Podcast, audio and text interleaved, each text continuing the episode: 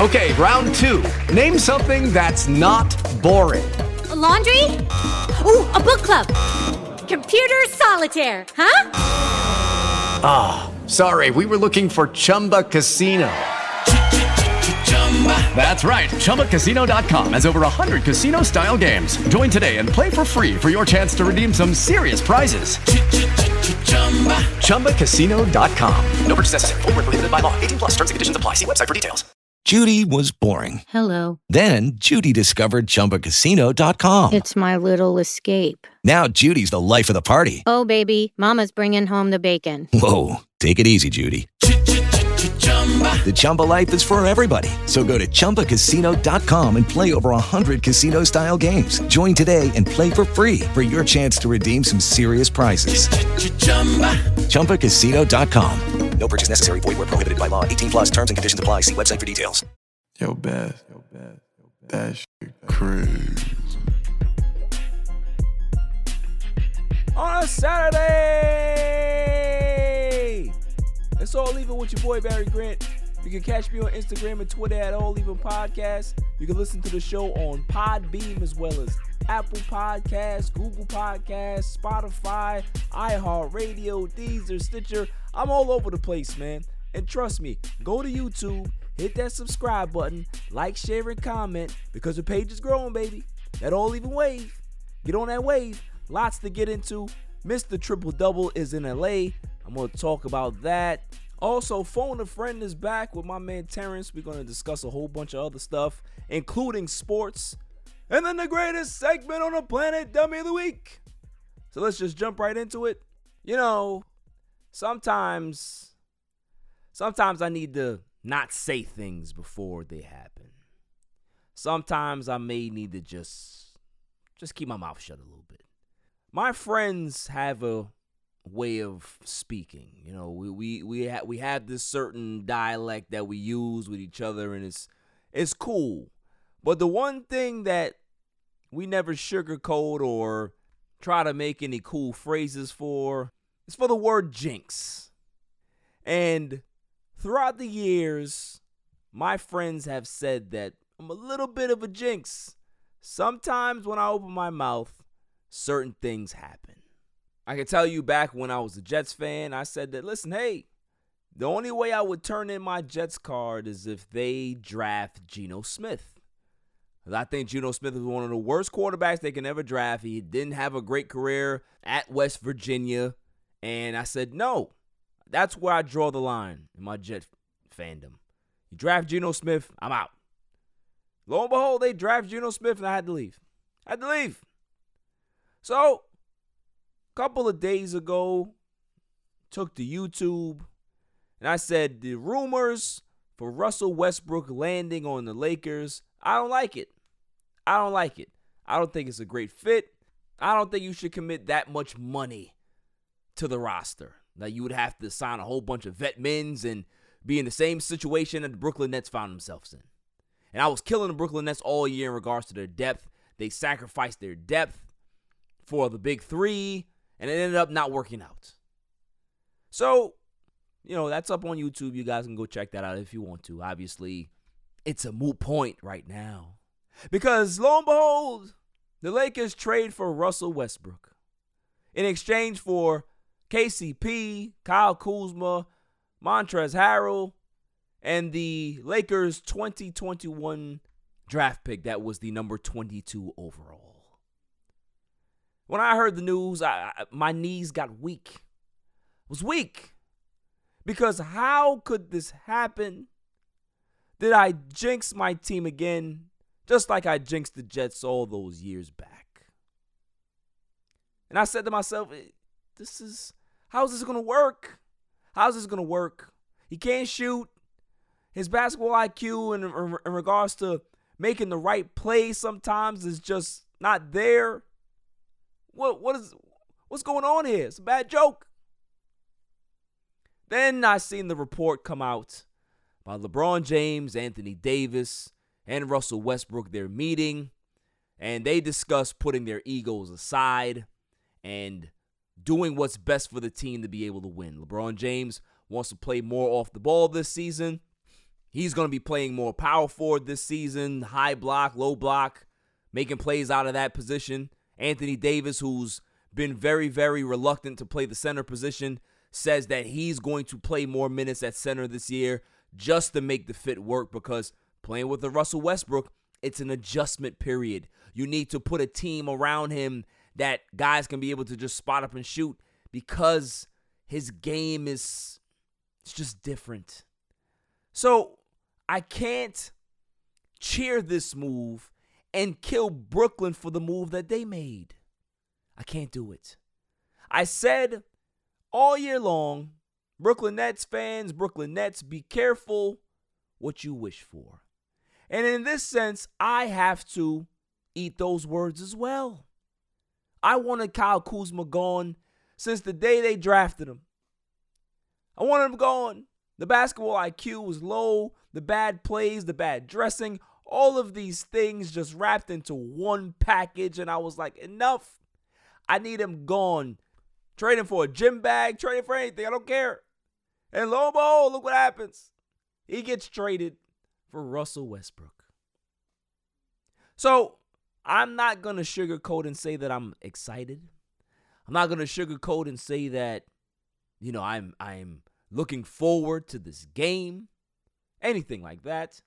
What I'm going to do is break down what the Lakers can be able to do to make sure that this move works. First off, you got to get yourself some guys that can be able to play defense. Russell Westbrook is definitely an upgrade from Dennis Schroeder in regards to the defensive end.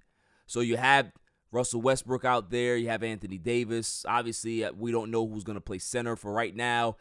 It is Marc Gasol. So if that stays, then he's going to be the starting center. So they need to add more depth. They need to add experience. They need to add shooting. That's what they need. So anybody on the market that is a shooter, that is willing to take the vet men, the Lakers need to be sending the team for. Basically, that's the way it is. And how I see this playing out is that there's going to be an arms race between the Brooklyn Nets and the Los Angeles Lakers to get those vet men, to get those experienced veteran guys to be able to take less to compete for a championship. So expect the Lakers and Nets to be in on everyone in that sense. Everyone. So Lakers need to go re-sign Keith Morris. They need to go, hell, I'll take Wesley Matthews back. Obviously, Caruso is going to be back, THT. But Melo, I heard is a rumor that he's very interested, or the Lakers are very interested to bring him in. Rudy Gay is another one that I like. So, I've heard Doug McDermott. I've heard a lot of people attached to willing to take less to play with the Lakers. So we'll see what happens, but those are good things. You have to have shooting on this team for it to make sense. If there's no shooting, this team is not going to go that far. And it's just the way it is. Now, can anything happen? Yes. The Los Angeles Lakers team, going back a season into the bubble, they weren't a great shooting team, but they hit timely shots in the playoffs. They won a championship. So the Milwaukee Bucks this year, they weren't a great three-point shooting team. They hit timely shots. They struggled in the finals and the playoffs and stuff like that, but they can hit them. So that's the thing. It's like the last two champions have showed you that there is a pathway to win a title without great outside shooting. Is that the norm? Do you want that? No, you want great outside shooting because it's important, especially for guys being double-teamed, for spacing, stuff like that. So, yes, you need three-point shooting. You need guys that can be able to hit clutch, timely shots. So if that happens, I will be more enthusiastic about this move. I was upset about it when it happened. At this point, I'm not upset. I just need to see a little more. That's all. I need to see it be justified in regards to the totality of the moves that are made in the offseason, so I can be able to say, all right, let's just go and see how this works. Because obviously, this is not going to be a one-off. I can see Russell Westbrook picking up his option after next season and still being on this team. So they're going to be in for the long haul for this. They have to make it work. They got to get guys in here that can be able to, play their roles, accept their roles, and hit timely shots because it's going to be needed. When you got a point guard that shoots 29 and 30% from three-point line, it's a concern. So that's why you need way more shooting around a guy like this. I got nothing else. I got nothing else. I'm trying to be as positive as possible, but I got nothing else until I see the moves. I got to see the moves. Coming up after the break, phone a friend with fellow podcaster Terrence Tillman on a Saturday. It's all leaving. Yo, it's your man DJ G Money for that Flip the Script podcast. We in the studio right now. Flip, shut up. Yeah. Oh, listen. Shout out to the All Even podcast. My man Barry Grant Jr. What's up, man? What happened? What you want to say to people? Shout out somebody else's podcast? Yeah, don't make it to join. What's up? All Even. All Even podcast. Yo, it ain't even up here, boy. We put this go something. All Even. Yo, you. Oh my God. What's up with you, man? Now you go. Well, that's a shout out. You keeping this? Yeah, keep all that. You want to jump all in the Even podcast, right? Yeah, all shout even. Shout out to All Even podcast, right? Yeah. All Even? That's your man? My man. All right, shout out to All Even podcast. He cool? 100%. He cool. Is he cool? Let me see. Is he cool? Yeah. What is it, G? Oh! I shout out, G!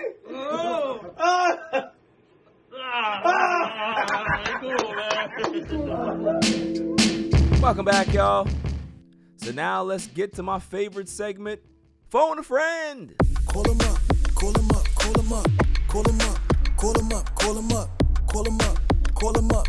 competing for a reason, trying to stay undefeated, yeah. Call him up. Next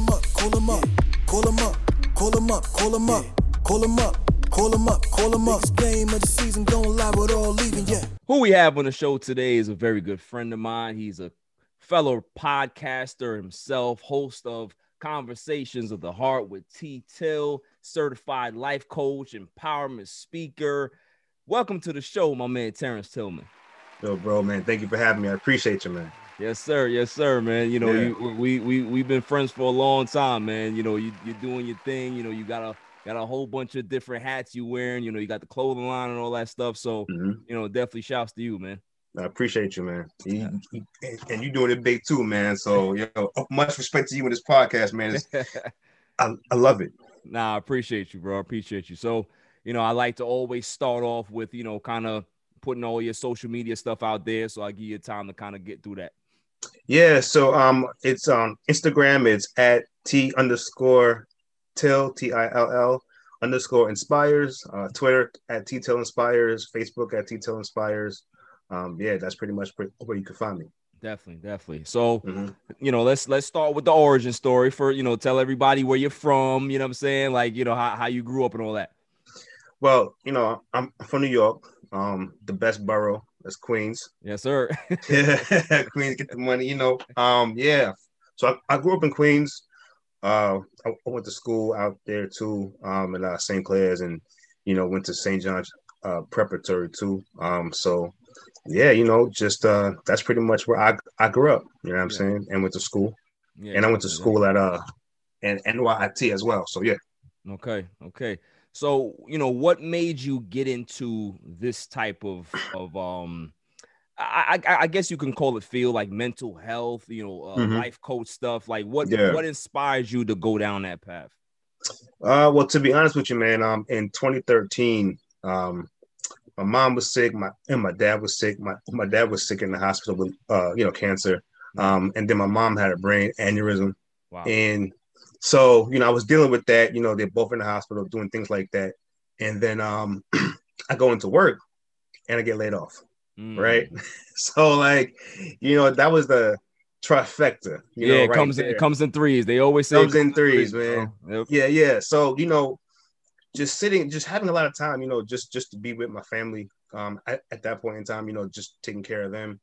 And then just a lot of time to think, you know, like when you're unemployed and you're in the hospitals, you know, a lot of times the only thing you got to do is sit in the hospital rooms and think, right. You know, about, you know, just life and what the next steps are. Facts. And, you know, I was doing a lot of different things at the time. You know, I was in sales for 10 years in various different industries, and I would say to myself, man, you know, like what is it do I really want to do, like with myself, you know? And, you know, for a long time, like I was kind of like down, you know, just with the situation that was going on, you know, with my family, and then, you know, with this job. And, you know, I started to go to these different events when I could for encouragement. So I would go see various different motivational speakers and this and that, and just try to get some pick me up, because I went into a dark place. You know, I was drinking a lot, you know, it just wasn't a good place for me, you know? And so then I was dragging one of my best friends with me, and, you know, to these places, and she was gracious enough to come with me. And then one day she was like, yo, I got to stop coming to these things with you. And I was like, yo, like, what do you mean? Like, it's kind of crazy. And she was like, yo, T, she said, honestly, she was like, they ain't saying nothing that you haven't been saying for years. Mm. And she was like, honestly, she was like, if this is the road that you want to take, she goes, the next time I come to one of the things for you, it's going to be your name on the bill. Mm. And I was like, what? Like, and I was like, that was the slap in the face moment for me, that I was just like, man, you know, I didn't even think that this is something that maybe this is something that I really want to do. You know what I'm saying? Because I was doing this type of stuff, just regular, just right. with my friends, and, you know, and just with people in general, you know, just always pouring into somebody. That's been me for years, since I was a teenager. You know what I'm saying? So when she said that to me, I was just like, man, you know, this could be a career, because I'm really passionate about it. You know what I'm saying? But I was just like, me up there? No. You know, I was like, nah, not really, because one, I was battling my own things as far as having like a really bad speech impediment. Right. So I never wanted to public speak. Yeah, of course. Like, I was like, nah, bro. Like, ever since I was in kindergarten, I had a public speech impediment, excuse me. So, so for me, I was just like, nah, like, there's no way I'm gonna get up on anybody's stage and embarrass myself. Right. But then the more I started to think about what I wanted to do with my life, I said, like, that's where my passion does lie. Like, that's where it lies. So how can I get to this level to where I can be on the stage and talk? And so what I did was I pretty much retrained myself on how to talk. So you did that by yourself? Yeah. Wow. Mm-hmm. Wow. Because I had to figure out, you know, pinpoint, you know, just when does my speech really, really act up, or when is it at its worst, right? And it was about emotions for me. You know, my impediment was, a lot of it was geared, you know, yes, it was, you know, just there, but then also, when does it really get really bad? And that's when I'm excited, angry, or upset, or anxiety hits, and it just gets completely worse, right? So then I said, all right, well, I have to retrain how fast I talk as well. So, like, when you hear me talk now, that's not how I used to talk. Okay. I used to talk very differently. Right. You know, talk more faster, and because what I would try to do is get the words out fast. So you don't trip up. Right. But then I end up tripping up worse. Right. And make everything worse. And then when people would call on me at school, hey, can you read out loud? Like, I would literally have like sweat beads on the back of my neck, because I knew like I was going to stutter. So then what I would try to do is memorize the whole paragraph literally like in 2 minutes. So I'm thinking like, all right, she's calling on me. All right, so what paragraph is this? All right, cool. And then I would estimate which paragraph that was and then try to memorize it. Wow. And botch it up. That's how nervous and that's how much anxiety that my speech impediment gave me. It's crazy when you say that, because I remember how, you know, you always were a fast talker. Now you're talking about it. It's like it's starting to, you know, I'm starting to put it together now, man. That's crazy. That's crazy. Yeah. You know, school projects, I would do the work and be like, listen, I'll do the work. Please just go up there and just don't let me speak. Please. Yeah. Right. That was me. Right? So now I pretty much had to just study myself, look back at the years and say, all right, so how can I control this? Or at least get it down to like a minimum. Right. And so a lot of it was controlling my emotions, like balancing, not getting too angry, not getting too excited, like just kind of just balancing my own emotions. And then also being able to figuring out speaking at a pace that's going to be comfortable for me, that you won't hear it. Right. So that was pretty much a journey in itself, right? So we're talking from 2013 I think that journey was from 2013, 2014, 2015. So it's about 2-3 year journey that it took me to kind of correct, you know, my speech. That is amazing. So I guess let's kind of like rewind a little bit. Like, yeah. You know, growing up as a kid, having this speech impediment, was it anything that your parents like tried to help you with? You know what I'm saying? Because obviously, you know, our parents always are going to try to do the most for us to try to get us to, you know, be, you know, not be outcast in the social arena. You know what I'm saying? Yeah. So like, you know, did you have any like classes back then or any therapy back then and stuff like that? Speech therapist. Yeah. I went to speech therapy to try to correct this. At the time, that didn't work. So, you know, I kind of just rocked out and just learned to kind of just accept it at the time, just for what it was. And I try not to really let it define me too much. Like on a one-on-one, the funny thing is talking to somebody on a one-on-one level, you may not really catch it. Right. But it's when you put me in those environments that's like a group. Right. And, you know what I mean? Or projects and classes and stuff like that. Then it's like, it was. Right. It was on. Yeah, because, you know, like, the anxiety rises, you know what I'm saying? Everything different. Right. Everything was completely different, right? So, and that's why, like, you know, when I was old enough to, you know, date and stuff like that, on a one-on-one level, girls would never really know, right? They would be like, you don't stutter. And I'm like, you know, and just, then like, just wait. You know what I mean? And, you know, but also I didn't put myself in a position though, to be up in front of like a bunch of people, you know what I mean? So that I wasn't going to embarrass myself. I was of like, course, I got to be smooth. And I mean, you know what I mean? You know, so you're not going to go to no group events or nothing like that. Like, you know, you're kind of keep it one-on-one. You know what I mean? Yeah. Keep it one-on-one. And I had a lot of friends, but at the same time, it's different when you're amongst friends and groups. Everybody's laughing, joking. Nobody's really catching it. You know, everybody's but it's different when all eyes are on you. People are paying attention what you're saying, and they're holding on to your words, and they're looking at you. That's different. That's a different vibe. Definitely. You know, but the funny thing is, and this is a weird thing, though. When I was younger, though, you know, growing up in the church and certain things like that, you know, your parents put you in the program, and you got to do the Christmas shows, and you got to do the Easter shows. You got to do all them shows. And so they would always give me a part in the Easter's and Christmas shows. It would never fail. And I would be like, nah, I really don't want to do it. Right. And they would be like, nah, this is your part. Read it. And so the funny thing is, and my mom would always say, she goes, this is the wildest thing. I never stuttered when I got on the stage. Wow. At church. Okay. In school. So maybe, so you know what it was? It may have been like a comfort level thing. Maybe you were more comfortable in that situation. Maybe. And like a school situation is just like the unknown. It's a little bit more. It's a little bit more chaos because the thing is, like, you know what I'm saying? Like in church, people joke on you. Yeah, people, you know, in church, people are not going to joke on you like that. Yeah. You know, they're going to be a little bit more supportive. True. But in school, you know, kids, kids are mean, man. You know what I'm saying? Kids like, are going to get you. The girls are there. You know what I mean? You know be clear.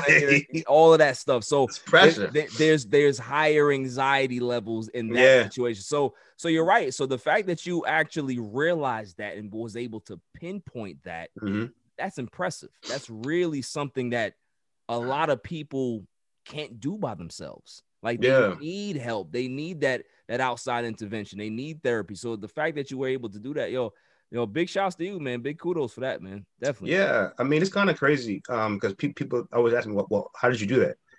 And I'm like, well, it's weird. Like it was no science. Like I just literally figured out what was best for me, right? It's just like figuring out like what works for your body with the workout. I mean, it's not the same, but it's just like, like this is where I don't stutter. This pocket right here. Right. This pocket is where I do not stutter. So let me repeat that. Of the most, right? Yeah. Right? And so now the hard part is training yourself to stay in this pocket. Right. Because then there were times where I was like back to the old, trying to mix it with the new.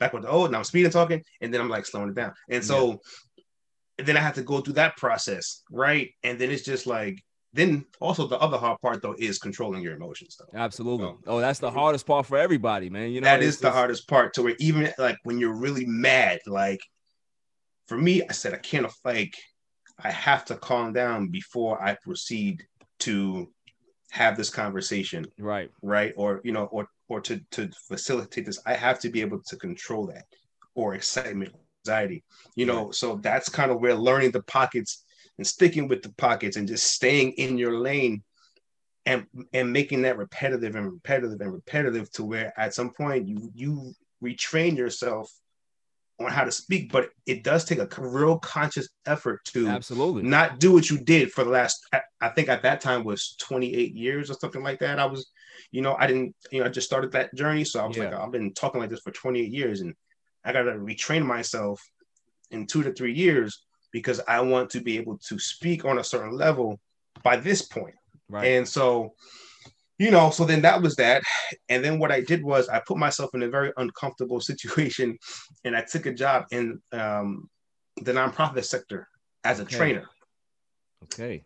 As a trainer to where you're forced to speak. Exactly. Exactly. You're forced to speak in an environment that you've never been comfortable in. Bro, you like that is that's crazy. Like the fact that you would recognize that and you literally retrained your brain. See, like that's what you did. You retrained your brain in a couple of years, man. That's impressive. It's impressive. Yeah. And then, you know, I voluntarily put myself in a teaching position. And it was interesting because I said to myself, well, if I'm teaching Monday through Friday at this nonprofit, that's where I can get the most practice. Absolutely. Right. For my pace, my flow, and people are going to test you because people, one, they're going to piss you off in class. Of course. I don't care what school or nonprofit. There's going to be somebody. There's going to be a couple of people that's going to pick. It is what it is, right? You got the smart Alex. You got the people who's going to talk certain things. So I said, this is going to be a place to where I know that one, you are making a difference, and you know, and the things I'm teaching on is going to prepare me for the things that I'm going to do on my own. Right. So I'm just kind of just getting pretty much practice for the things that I want to do for the future. But it was hard. I'm not going to lie. Like, you know, like the first couple of days of being in front of this class and you're teaching and you had to create a curriculum and you're teaching. And it's like, wow. Like, and when I first went in, I was like, yo, the sweat. Back of my neck, bro. Like I start to get that again, like that feeling again, and I'm like, oh, this is going to be the test, right? Because at this point, I can't run anywhere. I'm not a student. I'm the guy now that people are pointing at and they're looking at, and I have to be the one to make this class go. Absolutely. And so that's what I did, and that really helped me out a whole lot. And that was pretty much, I felt like my preseason, that was my practice, my preseason, that was my G League. Like that was my assignment right there, man. Because through that though, I built a lot of relationships, even with my students, and they still follow up with me to this day. And it's just like, man, like that propelled me at that point, you know, to now start, you know, training to be a life coach. And doing those things. And so then I moved from that to now, all right, now it's social media time. So now this is like going back to school because now, you know, it's like, man, now I'm going to start recording myself doing videos. So that's a different animal in itself. So now that's another animal, right? Yeah.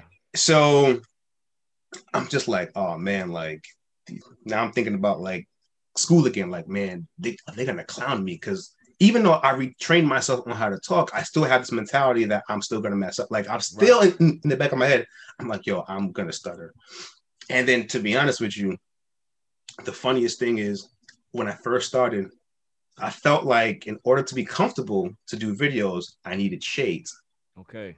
Not to be cool. It was to hide myself. Right. So you're not right. Yeah. I get it. Right. Even though like, it's my voice that like it's my voice that's the problem. Like it's my it's my speech impediment that's the problem. But I have on shades. It didn't make any sense to me, but it made me feel made you feel comfortable, secure. Yeah. and unseen, right? So I started doing, you know, these videos. I think at the time, what Instagram was like 15 seconds. I don't know, something like that. And so I would, and then now I'm saying to myself, well, I trained myself to speak at this pace, but now I only got 15 seconds to get a message across. Right. Now I gotta try to see how I can either get like a really short message or speed it up. So like, people don't know, like, it's like hundreds of takes, like hundreds and hundreds of takes just to get a 15-second clip, right? So then, you know, I finally get the gumption to put it up. And, you know, I put up a couple of videos and I'm like, my heart's pounding, my heart's racing.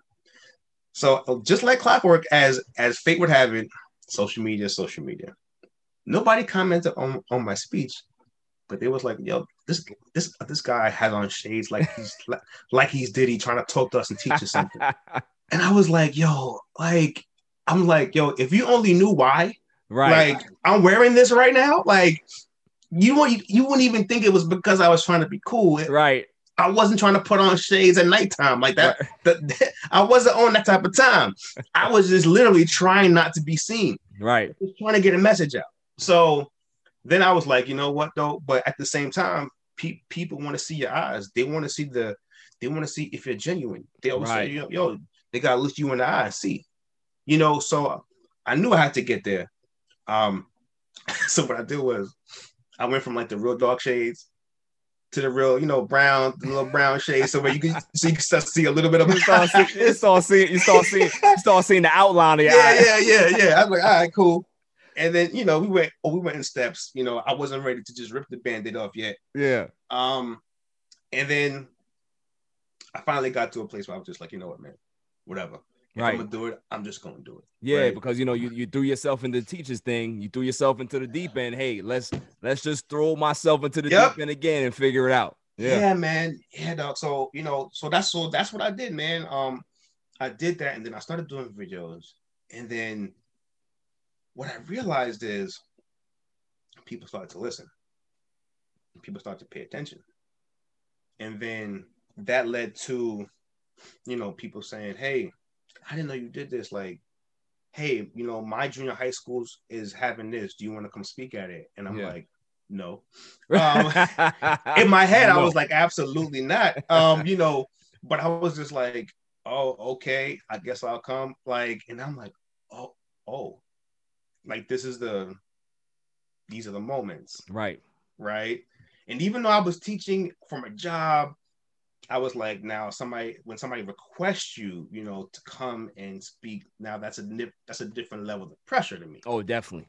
So now I'm sitting here like, oh man, you know, junior high school kids, now you're entrusting me with children. I was just like, oh man, all right. So then I started to get a lot more of those. And then once people start to see videos of me doing that, then it was, high schools. And then it was nonprofit, you know, organizations. Then it was, you know, women's shelters, halfway homes, things like that. You know, I would get calls from different sororities. Hey, listen, we're doing this program. Like, we want to partner with you to come speak to women, you know, and celebrate them. And I was just like, this is a thing. Like, this is it's real. It's real. And then I knew, you know, I had something. That's what was when I got an opportunity to speak at St. John's University, wow. and Pace University. And I was like, oh, okay, like this is rolling now, you know.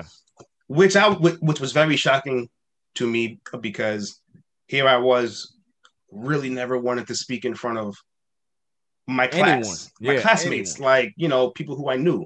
Now I'm speaking at St. John's University, right, to incoming freshmen, in front of hundreds of people, right, and I'm just like, this is crazy, you know. So that's just kind of how, you know, I got started, and I think every time I faltered with certain things, like, man, like, is this the right message to say? I always got, especially on social media.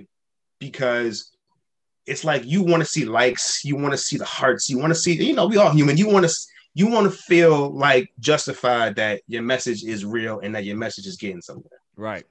But on so many occasions, I've gotten hit up from people that I've probably haven't heard of from in years yo, listen, you know, I may not hit the like button, but I'm watching you all the time. Yeah. I love what you're saying. It's gotten me through so many different things. It's gotten me through places. And I'm like, so that always teaches me, right, to never, you know, the likes and all that stuff, like, it don't really makes a difference, you know. People are watching, even like if they don't hit the like button. Sometimes people don't hit the like button because they don't want to be associated with that publicly. Yep. And make people say, oh, well, you like that because you like this message, or you going through something. So now it's getting into your personal business. So I understand that side of it. So yeah, man, you know, that's definitely, you know, what you're doing is such a powerful thing. And the conversations that you have on Instagram Live. Now talk about Conversations of the Heart. Like, what made you actually start that? Like, since, you know, you're doing all these speaking things and it's starting to, you know, the wave is starting to come now. Mm-hmm. This starts to become a thing where, okay, now I'm going to put it in podcast form. Now I'm going to have it on all these platforms. Like, was that always a goal for you, or did it just happen? Like, that was absolutely not the goal of any sort. Yeah. That, you know, my goal, you know, was to become a life coach. I did, speaker, you know, check that box off. Author, that's in you know, progress. Like like that was my goal, right? That right there. The podcast stuff, that the show never even entered my brain. Right. We go through a pandemic, right? Everybody's at home. And then one day, you know, me and my boy, you know, we always have these crazy, insightful conversations for like hours on end on the phone. And one day I hit him up. I say, yo, why don't we just go on live right quick and just kind of just give the people kind of just what we talk about on a daily basis? Because we go into like a lot of deep stuff with men, mental health, like trauma. Like, we get into a lot of different things. So he was like, yo, let's do it. So we hopped on that live, and the engagement that we had, like, to where it was an hour. So that was when Instagram was really an hour. Like, it would cut you off. Just an hour. Right. Cut. So I was like, all right, listen, guys, it's been an hour. We got to go. No, you guys got to keep going. Like, we start. And I'm like, so my boy's like, listen, we ain't got nowhere to go. So I was just like, bet. So we start. We ended up doing 3 restarts. We was online for like 2.5 hours. People were in the comments.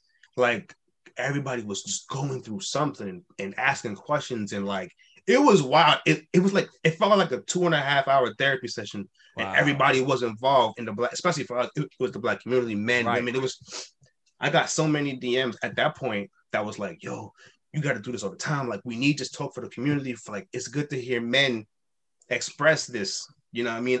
You know, express themselves in this way and open up this dialogue. So I was like, well, if that's something that people really think that that's needed, especially at this time, then let's do it, you know? And then I just came up with that because it just felt fitting. Like, the name kind of felt fitting. I was like, it's a conversation of the heart. Like, it's just about the people. It's not really about me, you know what I'm saying? Because I'm not the focal point of the show. Like, I just wanted to have meaningful conversations that's going to impact the community, you know, and pretty much give the game away for free, you know. And it's like, I have people who come on from all walks of life, you know what I mean, giving game away like for $0, you know what I'm saying? You're pretty much the voice of the voiceless, you know what I'm saying? Right. Yeah. And so that's really where that came from. And, you know, now, you know, looking back, I mean, we did season 1. I did season 1. I wrapped that up. I think it was like 30-something episodes, and now we're in season 2. Dope. So far, I got about 20 episodes in the bag for season 2. Dope. And it's been wild, you know. Shows on IG, it's on YouTube. I have it on all platforms, podcast platforms too. You know, just having that meaningful conversation for the community, man. It's pretty, you know, and it's been amazing. And to watch other people that, you know, have come on the show have sprouted their own business from my show. Right. You know, and they're like, yo, like, we want to do it. And now they've taken their expertise and now put it on their platform, created YouTube channels and putting it out there for the people. And I'm like, see, that's what it's about, you know? So yeah. Absolutely, man. Like, you know, 2020 was definitely the year of creation. Like, you know what I'm saying? There's a lot of bad stuff that happened in 2020. Absolutely. Like, you know, we never want to like, you know, downplay that, but there's also a lot of good positive things that came out, a lot of reflection, a lot of rebirth, a lot of, you know, new things that people just, you know, discovered about themselves, man. So, you know, I'm like I said, man, I'm definitely tapped in all the time, you know, love what you guys are doing, love what you're doing, love what you talk about, love the topics that you bring up, because it's a lot of serious stuff that in our community, you know, we grew up, bro. And you know how it is, like, you know, as men, as black men, as black people, you look talking about personal issues. Yep. Nah, we don't do that. Like we just put our head down and go to work. Oh, yeah. You feeling bad about yourself? Well, you got to get up anyway, and you got to go to work. You got to dust yourself off and keep going. Like, you know, mental health in our community, it was a little slow. It was a little lagging. You know what I'm saying? Like, severe, you know, white people have been doing this a long time, man. Like, you know what I mean? Like we will always look at therapy and seeking help and stuff like that as like a bad thing. Oh, I'm not crazy. Right. I don't need to speak to nobody. It has nothing to do with that. When you got successful men in the 1%, they literally have therapists like an agent, like they got to speak to these people every day. You know what I mean? So it's crazy. And people don't realize that it's just a part of your development, your growth, like to be able to do self-evaluation all the time and say, what am I doing wrong? What am I doing right? How can I be able to improve? Like, there's nothing wrong with that. And for a long time, our community looked at it as a bad thing, but now we're starting to turn the corner and realize that, listen, you know, it is something that we need to focus on. It is something that we need to put on the forefront. It is something that everybody needs to understand, that it's okay. Like, you know what I mean? Like, it's okay. You know, life is heavy. And for a lot of us, you know, for most of us, especially in the black community, we're born into the red. Right. When it comes to mental health. Right. You know what I'm saying? Because a lot of stuff from your parents gets pushed onto you. Oh yeah. You know what I'm saying? And just the way society views us in general, right? Like, you're already born into the red. So for me, like, I have a therapist, you know, and I've been I'm not a therapist, but I'm an advocate for therapy. Yeah. And so when people hit me and say, you know, T, I've gotten therapy because of you. Like, I learned that because of you. And I'm like, that's all that matters to me. Like, as far as just you getting the help, like, get the help. You know what I'm saying? Because suicide rates are crazy, especially amongst men. Right. You know what I mean? So to me, it's just like, get the help. And if there's something, if I could tell you or show you to be a bridge for you to get the help, then that's really all it's about. Right. You know what I'm saying? Because I'd rather get to you than to read about or hear about you. Like, damn, man, like, I wish I could have got to this person. You know what I'm saying? Like, 100%. Yeah. You know, so yeah, man. Yes, it's been a crazy journey, man. You know, I never would have thought I would have been a speaker, and it's crazy because I was in a company, I would say in 2019, and I went to this training session in Jacksonville, and they have all of these types of like competitions and stuff like that amongst the teams, and it's like you have to go present, right? Yeah. And so now I present or whatever the case is, and it's like, okay, I'm kind of in the groove already of doing it outside of work, right? So I'm cool, right? But the wildest thing was, one of the top executives came to me and she said afterwards, she goes, "You're such an amazing speaker." And you're looking at her like, yo, you don't know the journey, lady. But to hear that, amongst anything anybody ever nice has said to me, that's the best. That was one of the best things to hear, and that was the only time anybody has ever said, "Yo, like, you are an amazing speaker. Like, you speak so well." Right. And I was like, man, if you only knew what that means to me at this point in my life, because, you know, 5 or 6 years ago, the work I had to do to get to this point, right? Like, you have no idea. You know what I'm saying? She had no idea just what that meant to me. You know what I'm saying? So to get that, you know what I'm saying? And then for people to come out and want to hear me speak, or, you know, now they're getting stuff from me, you know, like when I speak. And man, you know what I mean? I couldn't have even dreamed this, to be honest with you. Nah, you know, man, I mean? Listen, you're an influencer. You know, the fact that that's what an influencer does. Like, you know, we hear that tag around social media about certain people that just, they just post things, and, but you're a real influencer. Like you're changing people's lives. You're giving people different perspective in regards to how they can be able to go about life. You're giving them tools that they never had before. So that's the definition of influencer, that you're doing a positive thing for people, man. So, you know, just keep doing what you're doing, man. Like, you know, you're doing your thing. I'm extremely proud of what you're doing, man. You know what I'm saying? I appreciate that, man. It's needed. You know what I mean? Like what I do. What I do is not really needed. You know, we got sports. We got sports out there. You know what I mean? Like they can always they can always hear another black man run his mouth about sports. But, you know, for a black man to be able to, you know, really give the information about how to be better human beings going forward, you know, how to love better, how to love yourself better, and how to be better people. That's definitely a needed resource in this world, man. So, like I said, man, shouts to you. Shouts to what you're doing. You know, talk about the clothing line a little bit. You got a little clothing line too. Yeah. Know? Again, something else that was never in the plans. Right. You know, it was something that, you know, I made up something for the show. Like I started making up products for the show because I wanted to promote the show. You know, you know, you got your merch, and I mean, yes, like, and I see it's popping too. You know, like you got your merch and. And so, like, when, you know, it's branding. So that's really, I just really made a couple things, you know, for the branding purposes, and I put it out, just wear it. Yeah. So people started hitting me on the side, hey, yeah, where can I get one? And I was like, nah, I'm not really making it for that. You know what I mean? Like, that's just for the show. Like, but then once I started to get, like, a lot of requests. Yeah. And I'm like, all right. But now I'm like, well, I can't just make just two things. Like, I can't just make just two things and start selling it. Like, so I said, why don't I create a merch line that's geared towards everything that I stand for and everything that's surrounded about what I do that's positive. Right. You know, you start making clothing lines, you know, there's stuff about therapy, there's stuff about, you know, men and women, kings and queens, like trauma, like just all those things, right? So I just said, you know what? If I'm going to do it, then I'm just going to just do it. I'm not just going to make a couple things and sell it. I'm going to just, because like making a merch line and stuff, that takes a lot of work. So I'm not going to do it for just a couple shirts and just set it. I was just like, why don't I just put my mind to it? Think about the things that I really want to say or put on, you know, a shirt, a sweatshirt, hoodies and stuff, or the apparel, like, and think about it and then sell it.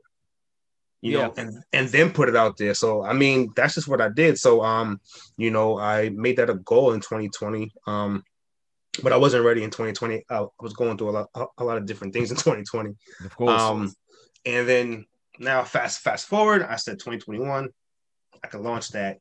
And then, you know, and so in May, you know, I definitely launched, and, it's, you know, it's been pretty good so far. That's what's up, man. That's what's up. I'm telling you, man, you're on your way. You're on your way, man. I'm telling you, bro, that's what it is, man. So, you know, let's kind of segue into sports. You know, you're a big sports fan like myself, big time Jets fan, you know, which is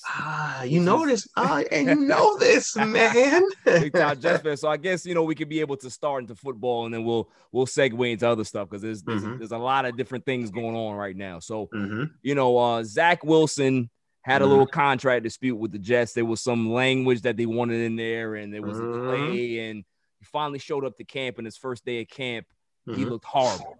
What are your thoughts on Zach Wilson, and do you feel that he is the guy, or do you feel that, you know, there's some doubt there in regards to who he can be at the next level? Honestly, I have a lot of hope, but as a Jets fan, that's all you have. That's hope, all you got.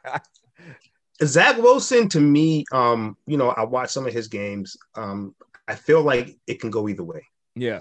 I feel like it's going to be either really good or really atrocious. Okay, so nothing in the middle. It's tough because I saw a couple of throws he made today, to Elijah Moore, and who is the guy who I'm really looking forward to seeing. Yeah, he's a beast. Yeah, and ironically, he's one of my best friend's cousins. But nice. Yeah, but he's a real beast, and I'm like, is Zach Wilson the guy? Right. That's going to be able to lead this team. You know what I mean? Like Allen, from Buffalo. You know what I mean? I like him. Like, I really like that guy. Like, you know what I mean? Like, me too. He's really good, right? But I'm not sure. I'm really uncertain about him. I know a lot of people are sold on him. I think he has a really good arm. He does.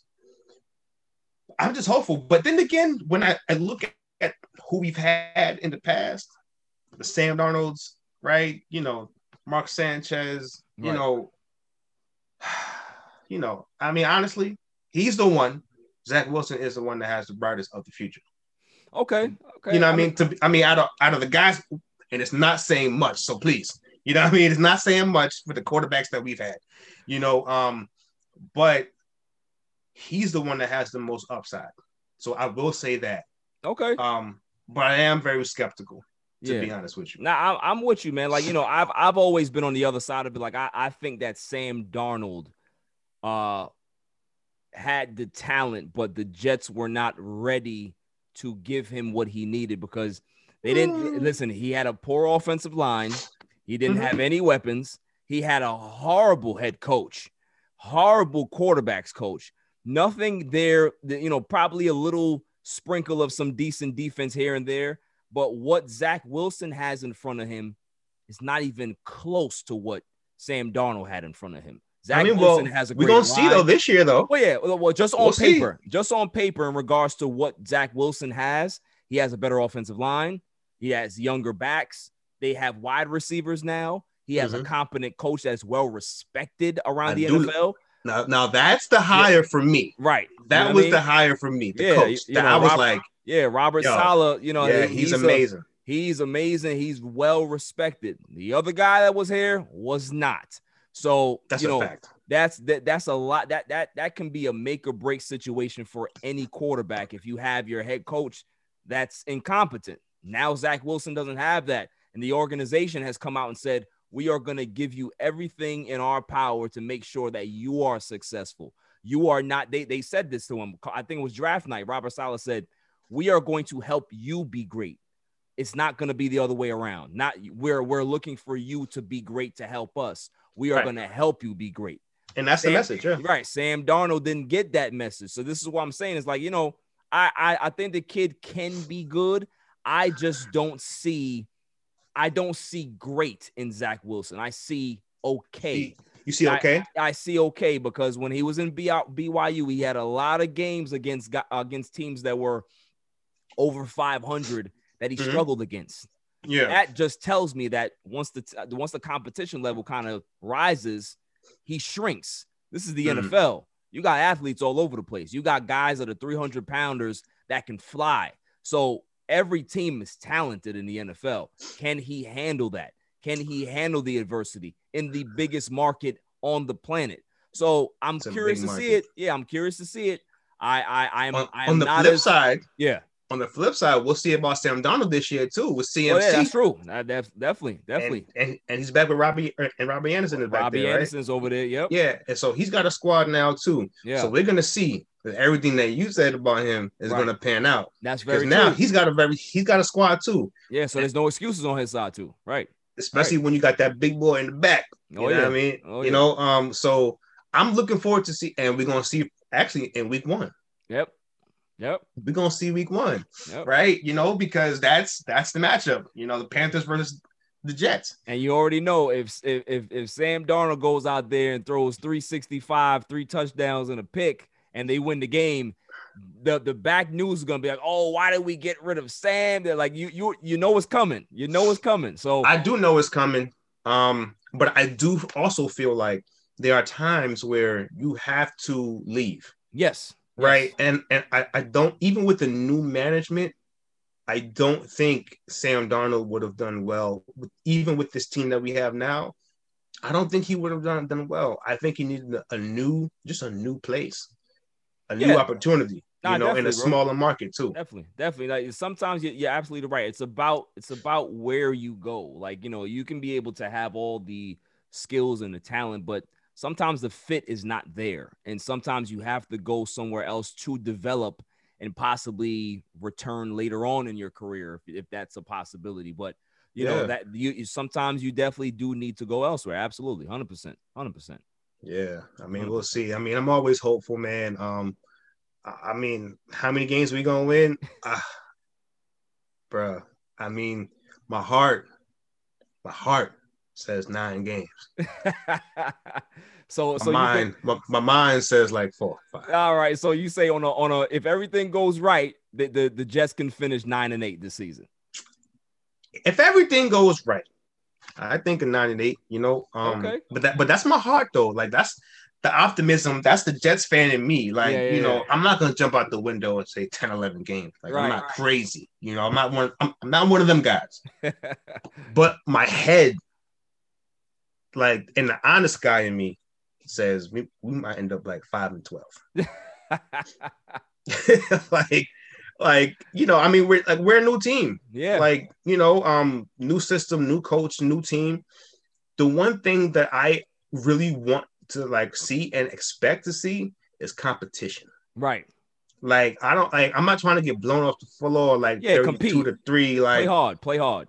So if we could hang in, with some of the big teams, that's even in our own division, if we can hang in and go, and compete and be like, man, you know what? We were just a play or two away, or man, that was a rookie mistake, but we was there, we was in it. Facts. You know what I'm saying? Then it's you know what? All right, so now we could build on next season and go forward. But if we just out here getting shellacked, like we was before, with this team, and all the pieces that we have, then it's a concern. It's a concern. Nah, big concern. I like that. Then we got to get on the phone with Deshaun Watson, man. Right? So what are your thoughts on kind of staying in football? What are your thoughts on the whole Aaron Rodgers and Green Bay? They finally, they made up. Aaron Rodgers said he's 100% in after publicly being very candid in regards to what transpired with the team and how he felt and, what he wanted to see change. Were you on the side of Aaron Rodgers or were you more on the side of, look, man, just play football? What were your thoughts on that? For me, I loved it as far as what Aaron Rodgers did. That's an organization that really didn't give him the tools that he really needed. Correct. To succeed and to win. He's one of the best quarterbacks with one of the best arms we've ever seen, right? But when you look around the other teams, did you see what they gave Tom Brady? Everything. I just want to know. Everything? Listen, Aaron Rodgers, he's great. That's a great quarterback. You see what they gave Drew Brees? Right. When he was playing? Right. They didn't give him nothing to work with, man. That's facts. That's facts. So at some point, and so it is kind of disrespectful when you think about it, to where you don't give me anything. I'm still keeping y'all in the playoffs, going. I'm still putting up historic numbers, and then you go draft the quarterback, right? Well, listen, man, I don't have a problem with that, though. I'm 100% with you because I've said on my show numerous times that what I wanted Aaron Rodgers to do was show up to camp, go through the preseason, and then the last game of the preseason, he goes into the front office and says, I quit. Go let Jordan Love take you where you got to go. I'm out. Because at the end of the day, like he said, it was never about the kid. He's not gonna treat Jordan Love like how Brett Favre treated him. You know what I'm saying? Because and shouts to Brett Favre too. It's not the fact that he did it purposely, but this is a kid that was brought in to replace you. So of course, you still want to play at a high level. You're gonna have some natural animosity towards this young man. It's because especially if you're playing at an MVP level. Exactly. It's all about competition. It's just like going back in the day, Steve Young was brought in when Joe Montana was still there. They weren't best friends. Everybody knows the story. They respected each other, but they didn't like each other because they played the same position. So that's what it was all about. But, you know, you got this organization that when you think about it, it's not natural to go from a Hall of Famer to another Hall of Famer. You normally have to go through a bad period to find that great player to be able to start your, you know, that new regime. They went from Hall of Famer to a guy that just stepped in and just destroyed everything right away. So they lucked out. But when you think about it, in a 30-year span, they have 3 Super Bowl appearances and they have 2 Super Bowls with 2 Hall of Fame bookend quarterbacks. That is an embarrassment. They should have more appearances. They should have more Super Bowl rings, but they don't have that because they've been cheap. They were cheap with Favre. They're cheap with Aaron Rodgers. The last time that they actually won the Super Bowl was when they spent money in 2010. That's when they won the Super Bowl. Mm-hmm. So this is the thing where Aaron Rodgers was saying, like, yo, if I'm this great quarterback, treat me like Tom Brady. Let me have some insight. Let me recruit. Let me be able to bring guys in here. Yes. I'm not saying that you gotta approve every particular thing that I bring to you, but let's have a conversation. All right, let's sit down and let's be in the war room together. Let's see what works and what doesn't work. But for you to not even acknowledge me, acknowledge what I bring to the table other than throwing this football, y'all got me messed up. But and to be fair to Tom Brady, he just got this squad in his 20th year, right? Like, well, he just got this squad. But think about it. He went there, right? He left New England because he wasn't allowed to get that. Right. But he earned it. But he also won, 6 championships with New England? 6 championships, right? 9 appearances. And he won when, he took some questionable pieces to the Super Bowl, especially on the offensive side. He made, certain wide receivers household names. Well, think about it. Think about this. Like, his New England career is etched in stone. It's Hall of Fame. But the difference between Brady and Rodgers is that Rodgers didn't have a Bill Belichick. Rodgers had Mike McCarthy that, in all intents and purposes, I love Mike McCarthy because I'm a Dallas Cowboys fan. He's not the best head coach. Wait, you're a Cowboys fan. Yeah, I'm a Cowboys fan.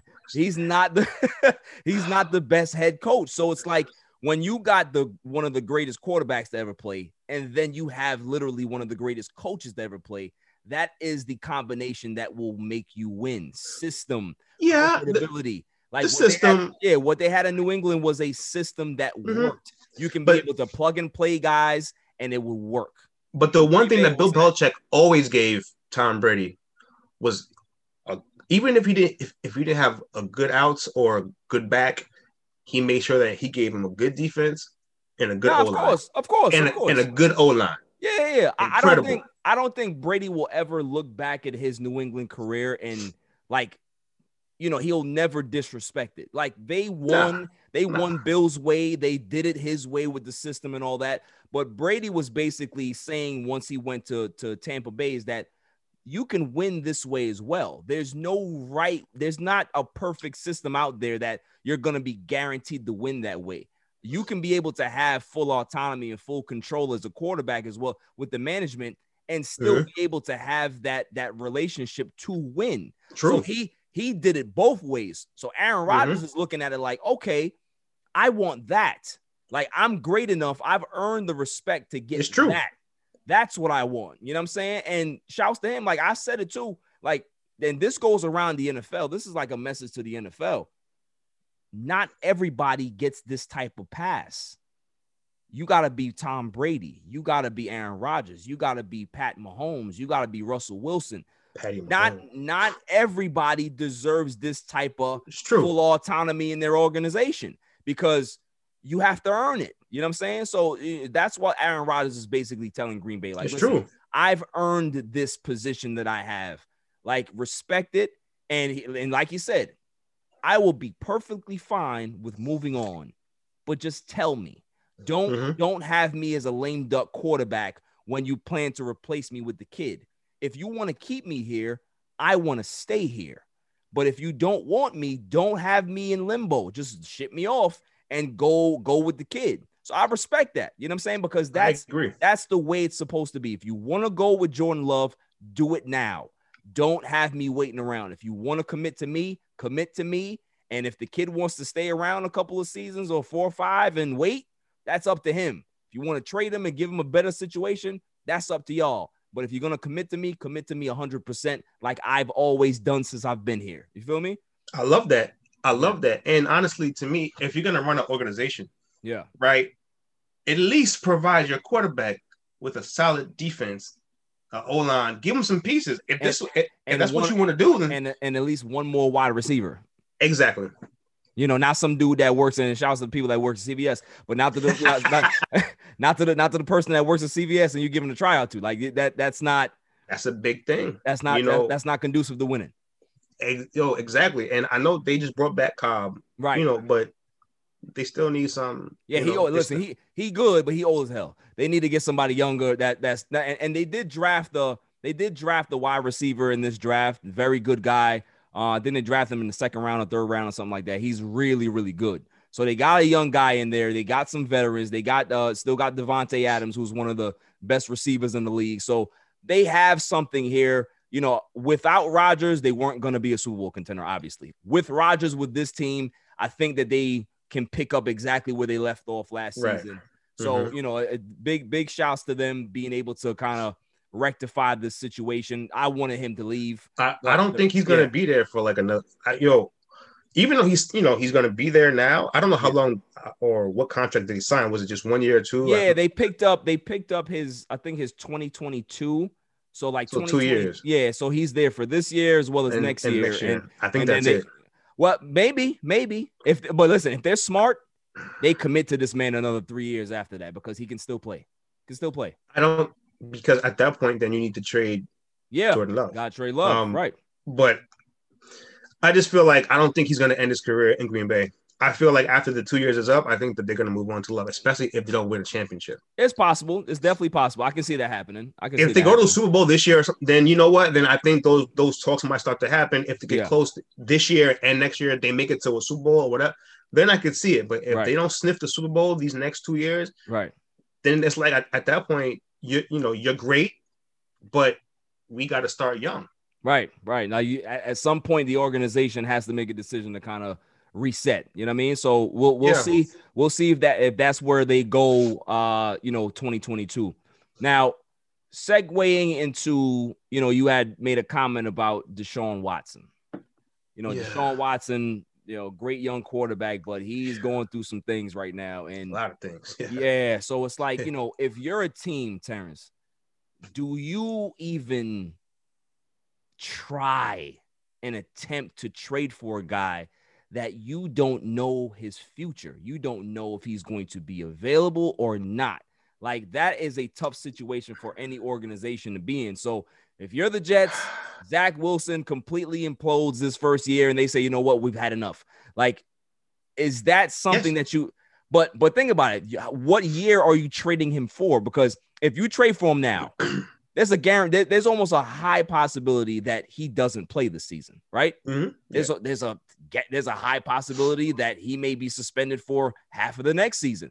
So you're making a trade for possibly 2 years out. So if Zach Wilson implodes, 1 year's gone already. Right. All right. So you're willing to wait another year.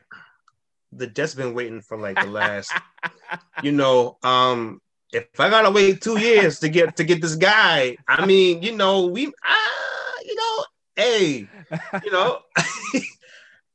I've been waiting a long time. Right. Like, I'm 36. I've been waiting a long time, and people before me have been waiting. Right. So, I mean, if I carry the, by the time we get Deshaun Watson, I might be like 39. I might 38. So you can wait. You can wait. And maybe when I hit the 40s, we'll be making deep runs in the playoffs. That's what I'm trying to say. You know what I'm saying? Listen, I ain't gonna lie to you. If there's one thing I'm gonna take away from this conversation is your optimism as a Jets fan is out the roof. It's out the roof. I'm just saying, man, Deshaun Watson is a real. He's the real deal, as far as talent wise, and now I mean, if all of these things turn out to be what it is, you know, then that's going to be, you know, his career could be over. Yeah, but yeah. And that's the thing, man. You know, I always say that I don't lean one way or the other because you got to get the facts out. Got to know what the facts are. You know, make sure you go through the right processes and see this thing through. But, you know, it's tough, man. This is, you know, as soon as he, lot going on with that, you know, as soon as he reported to camp, there was like 10 other new cases that came up. So it's like, that's a lot, you know, and honestly, even just for the publicity, teams have to consider, obviously, like, yo, man, like it's just going to come up every press conference. Right. Right. You know, so that is tough. You know, I said, yeah, with the Jets, you know, but the Jets, you know, we just, you know, we're desperate out here, you know, in the streets. You know what I mean? For anything, you know. I was rooting for Tebow, bro. I was hoping Tebow was gonna be the answer back when we got him, bro. I was hoping, and we gave him a raw deal. Yeah, you know, but I was hoping we were gonna have a little bit of that Tebow magic, you know. What you mean what you mean the Jets gave him a raw? He's not a quarterback. It's not a quarterback. No, who do we have, bro? You had Mark Sanchez that you didn't give anything to. Don't you do that. We gave him it was because of our defense of why we made deep runs in the playoff. Our defense now I'm gonna have to get you. We had one of the best defenses when we went to the AFC Championship games. That was the first year. Yeah. That was first year. The second year, see, this is how people always want to disrespect my man Mark Sanchez. And I gotta tell a story now. I gotta tell a story now. I was a Jets fan. Long time ago, I was a Jets fan, and you know what happened? Why I turned my Jets card in? The drafting of Geno Smith is when I had enough. That's when I had enough because listen to Mark Sanchez's career. He gets drafted by the Jets, and he has a new wide receiver core every year. He had a new coordinator, basically every year. Mm-hmm. The team was not stable enough for a young quarterback that did not have the necessary snaps in college to have the experience needed in that type of situation. Remember, Mark Sanchez played 1 year at USC, had a great year at USC and got drafted and was the 5th pick by the Jets. They instantly have success. They go to the AFC Championship game and lose. The next season, they go back to the AFC title game and lose. But let's talk about that second year. Mark Sanchez had 7 comeback victories. Do you remember that? 7 comeback victories. So this is what I'm saying. This is a guy and our defense had a lot to do with that. No, the defense was good, but what I'm saying is that he led 7 comeback drives in that season to get you guys to 11-5. That's why I'm saying is that Mark Sanchez wasn't a bad quarterback. What happened was the team around him eroded, and so did his skill set. Think about it as a young player, right? You're the quarterback. You're the guy. You're the high draft pick. They bring in Tim Tebow in the circus to you. How are you going to be able to even have confidence to say, yo, do they really believe in what I do if they're going to bring this guy in? Tim Tebow was getting more press than Mark Sanchez was as a quarterback that had a back-to-back successful. That's what happens when you throw more interceptions than touchdowns. So, but he didn't though. Man, come on now. But he didn't though. And no, bro.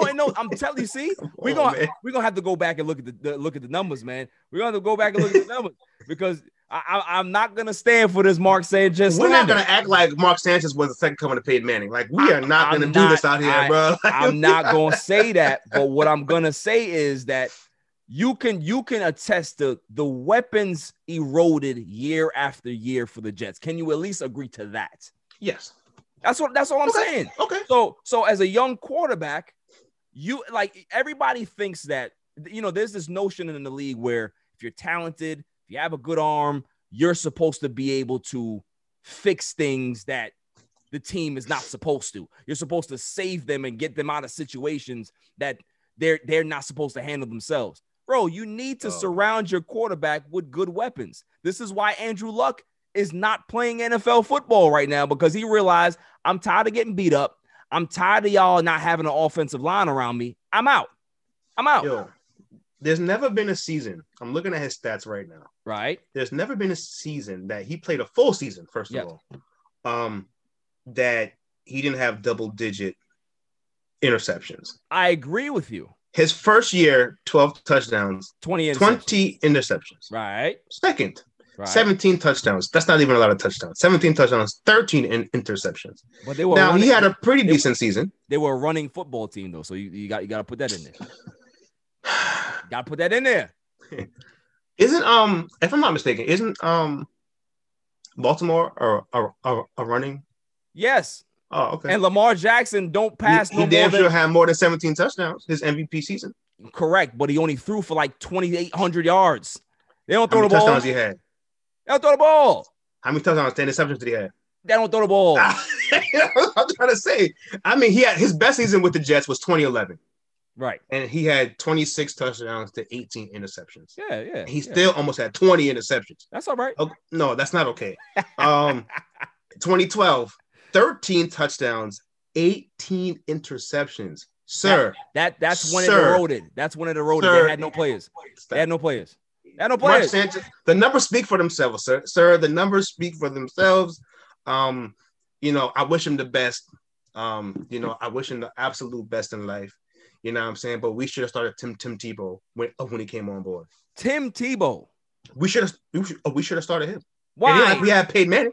It ain't like we had Tom Brady. Tim Tebow can't throw the football. You might could throw it better than him. Mark Sanchez. Boy, they're just throwing shade about man Mark Sanchez. Boy, what I'm saying is it doesn't hurt to see what Tim Tebow could have done. At that point, it doesn't hurt. Yes, it does. Yes, it does not hurt. Yes, it does. It doesn't hurt. Not for Mark Sanchez. He never proved that he could throw the football. You ever seen Tim Tebow throw? Tim Tebow reminded me of like, you know, when your little cousin or your little child is throwing something and they take mad long to kind of get the ball out of their hands and the ball kind of goes left or right. There's no direction. That's Tim Tebow. That's how he threw the football. I didn't want to see that as a Jets fan. I don't want to see it now. I don't want to see it now. No. Here's the thing. About being a real Jets fan. All you care about is what? Is the W's. I don't care how you do it. Get me the dub. But you wasn't going to get no W's with TJ. How do I know that? We'll never know, obviously, now, right? You know what I'm saying? But it wasn't like we had this great Hall of Fame quarterback that's throwing 30 touchdowns, right? To where we got to go, absolutely not. All I'm saying is this. What do you mean? Come on, man. All I'm saying is this, T, is that the decision to not play Tim Tebow at quarterback did not bite the Jets in the butt because you know what? Nobody else played Tim Tebow at quarterback either. But but he went to the Patriots after that, I think, right? He went to the Patriots and he got cut. And you're absolutely but now he went to the Eagles and got cut. But this is where I feel that's warranted. If I go to the Patriots, right, and the quarterback is Tom Brady, I'm getting cut. Yeah, but you can't. If I go to the Jets. And my quarterback is Mark Sanchez. I need to get it. I need to be able to at least compete for the starting job. But how come you're not even good enough to hold the clipboard? They basically told him he wasn't even good enough to hold the clipboard. We need you out. But our coaching at that time was very questionable. Yeah, shouts to Rex Ryan. Rex Ryan was a good coach. I like Rex Ryan when he first came, but I think after a while it was just but you make my point is what I'm saying is that the everything about the Jets regime just eroded as the years went on. First 2 years they were on a high, and then everything, including the quarterback, talking too much. Rex Ryan, hit that talking kind of that bravado was enough. You know what I mean? So everything went. The defense went. The offense went. The offensive line went. Mark Sanchez had the butt fumble. Everything just went bad. Everything went back of the end. Yeah. That's why for me, I would have loved to just see what Tim Tebow could have done. Tim Tebow would have. That's all I'm saying. Give him a shot. Tim Tebow would have brought his beliefs, and he would have been in the dumpster just like the Jets. He'd have been in the dumpster. We'll never know. Never know, sir. I know. Okay. No, we'll never know. What ifs? We'll never know. I know. All right. I know Tim Tebow. I know who he is. He's just like Paul George. I know him. Did you just say that? Yeah. He's just like Paul George. Oh, yeah. Paul George. I don't call Paul George. I call him Waldo George for a reason. There's a reason why he has that name. Okay? That's not an equivalent, though, bro. As much as, I respect Tim Tebow. That's a wild shot. Paul George and Tim Tebow is very much different, bro. I'm saying, no, I'm not comparing the two. I'm saying that I know them to be what they are. That's the comparison that I'm making. I will never call Paul George Tim Tebow. Even Paul George has more skill than Tim Tebow. Yes, so I'll agree with that. That's why I got to clear up. I'm just saying that I know both of them. I know exactly what they give me. Can't nobody fool me and tell me otherwise. That's all. So I mean, we could have. Look, Ryan Fitzpatrick. He gave us You know what's funny about that? Fitzpatrick was good. He really balled out for us. I ain't even gonna lie to you. I know at the end, like that in that season, man, like, we almost made it to the playoff. I was so disgusted. Like, you know what it is with Ryan Fitzpatrick. Here's the thing: Ryan Fitzpatrick is like when you get married and there's that honeymoon phase. Yeah, everything is good, but once the honeymoon phase wears off and you realize that this person is an absolute monster, and then you want to like get out of it. That is Ryan Fitzpatrick. Like, he's good for a year. Anything over that, you're asking for trouble. That's the whole thing. He can give you greatness in a year, but if you try to sign him for 3.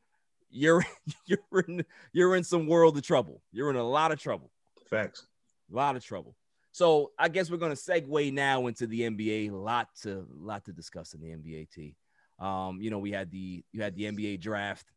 What are your thoughts on the top 3 picks? Because a lot of people are saying that this is one of the deepest drafts we've ever had. Probably the deepest draft since 2003. The top 3 or 4 guys, they're saying that they're high caliber, all-star, possibly Hall of Fame talent. Like out of the top 5 guys, who do you like the most? They have Cade Cunningham, you have Jalen Green, you have Evan Mobley, you have Jalen Suggs, right? Scottie Barnes went 4th, and Jalen Suggs went 5. Yeah. So out of those guys, who do you like the most and who do you think is the best of the bunch? Well, 2 different answers. I think Cade Cunningham probably is the best out of the bunch, but he's going to the Pistons. Come on, man. What you mean? So, Pistons have a great history. What do you mean, man? What do you mean? Are we bringing back Dumars and Thomas and the Bad Boys Pistons suiting up again? Like, what are we talking about right here, bro? Dennis Rodman coming out of retirement. What we doing, man? If they're not coming back, man, I don't know what to tell you. Like, the Pistons, that's rough. It's their rough organization. Yeah. So even if he puts up numbers, I mean, I don't see him changing that organization. Not right away. Not right away. Yeah. I don't think at all. He could put up numbers. He could be the rookie. Rookie of the year. Yeah. But to change life there, like so you don't think so. With that being said, if you're gonna make a statement like that, T, you're basically saying that this kid is not transcendent. Like, you can be good, but there's a difference between being good and transcendent. So he's not at that level to you, right? So when we say transcendent, we think about Bron. Jordan. Like when Bron went to the Cavs and they were like basura, right? Like trash. He changed the culture. He changed the culture. Playoffs, right? Championship runs, right? Like, at least he got him to the championship, even though he lost, right? Yeah. So he got him there. So that's transcendent, to where you go from being 10 and 72, and then you go to being like 50 and 22 or whatever, right? Whatever. So, I think that's transcendent. I think Cade Cunningham can come in and make an impact. Right, but he's not transcendent. Yeah. I don't think anybody in this draft is transcendent. I think we have a lot of good players. Here's why I disagree with that. Do you think is transcendent? I have two. Well, have the potential to be. The first one, I'm gonna tell you, Jalen Green, that kid he has Hall of Fame talent, Terrence. That guy he's going to roll out of bed and score 20 points.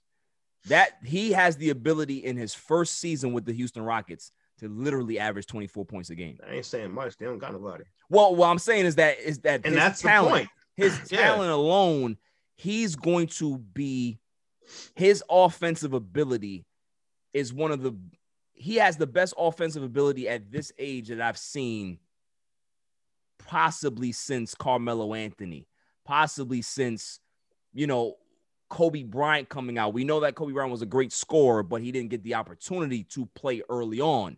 This kid is going to be able to play early and really show you that he's that good.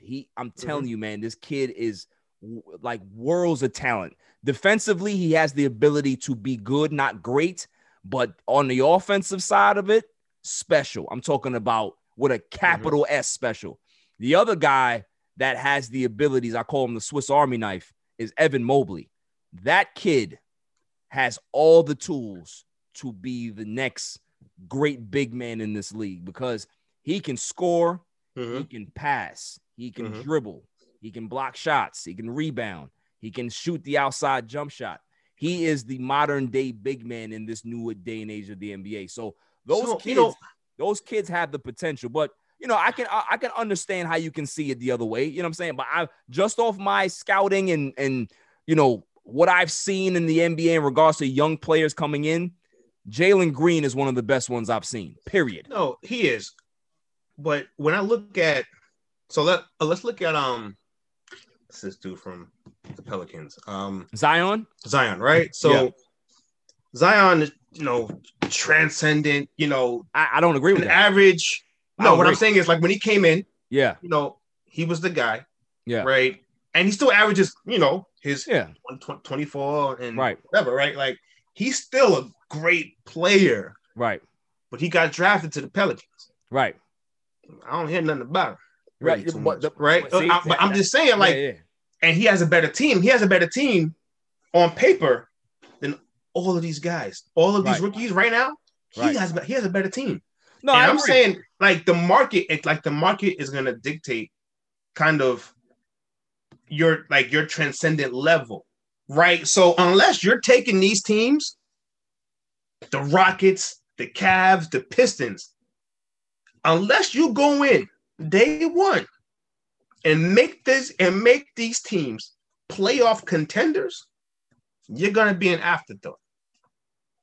No, if Zion had these people, if Zion had the Pelicans in the playoffs or in the Western Conference, first round, second round, like old boy in Dallas, Luka, then we're talking about transcendent.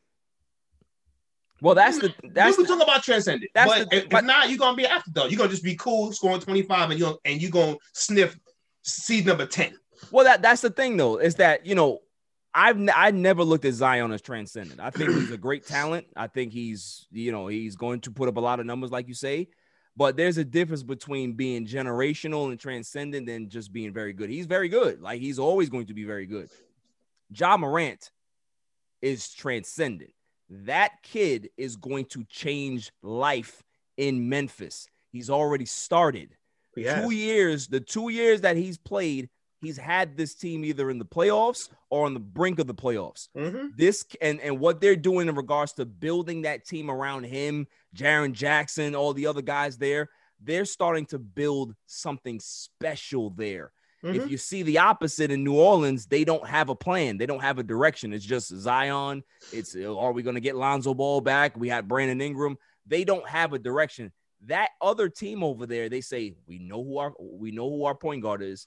We have the guy. This is the transcendent guy that's going to lead us into the next generation of having the Memphis Grizzlies be relevant in basketball. Right. That's the difference. And that's what I'm saying. And this, so that's why I'm saying, like, Jalen Green has that potential. Although the Rockets are a dumpster fire and they have not been good over this last year because James Harden left, they're a good organization. They've always been a very good organization.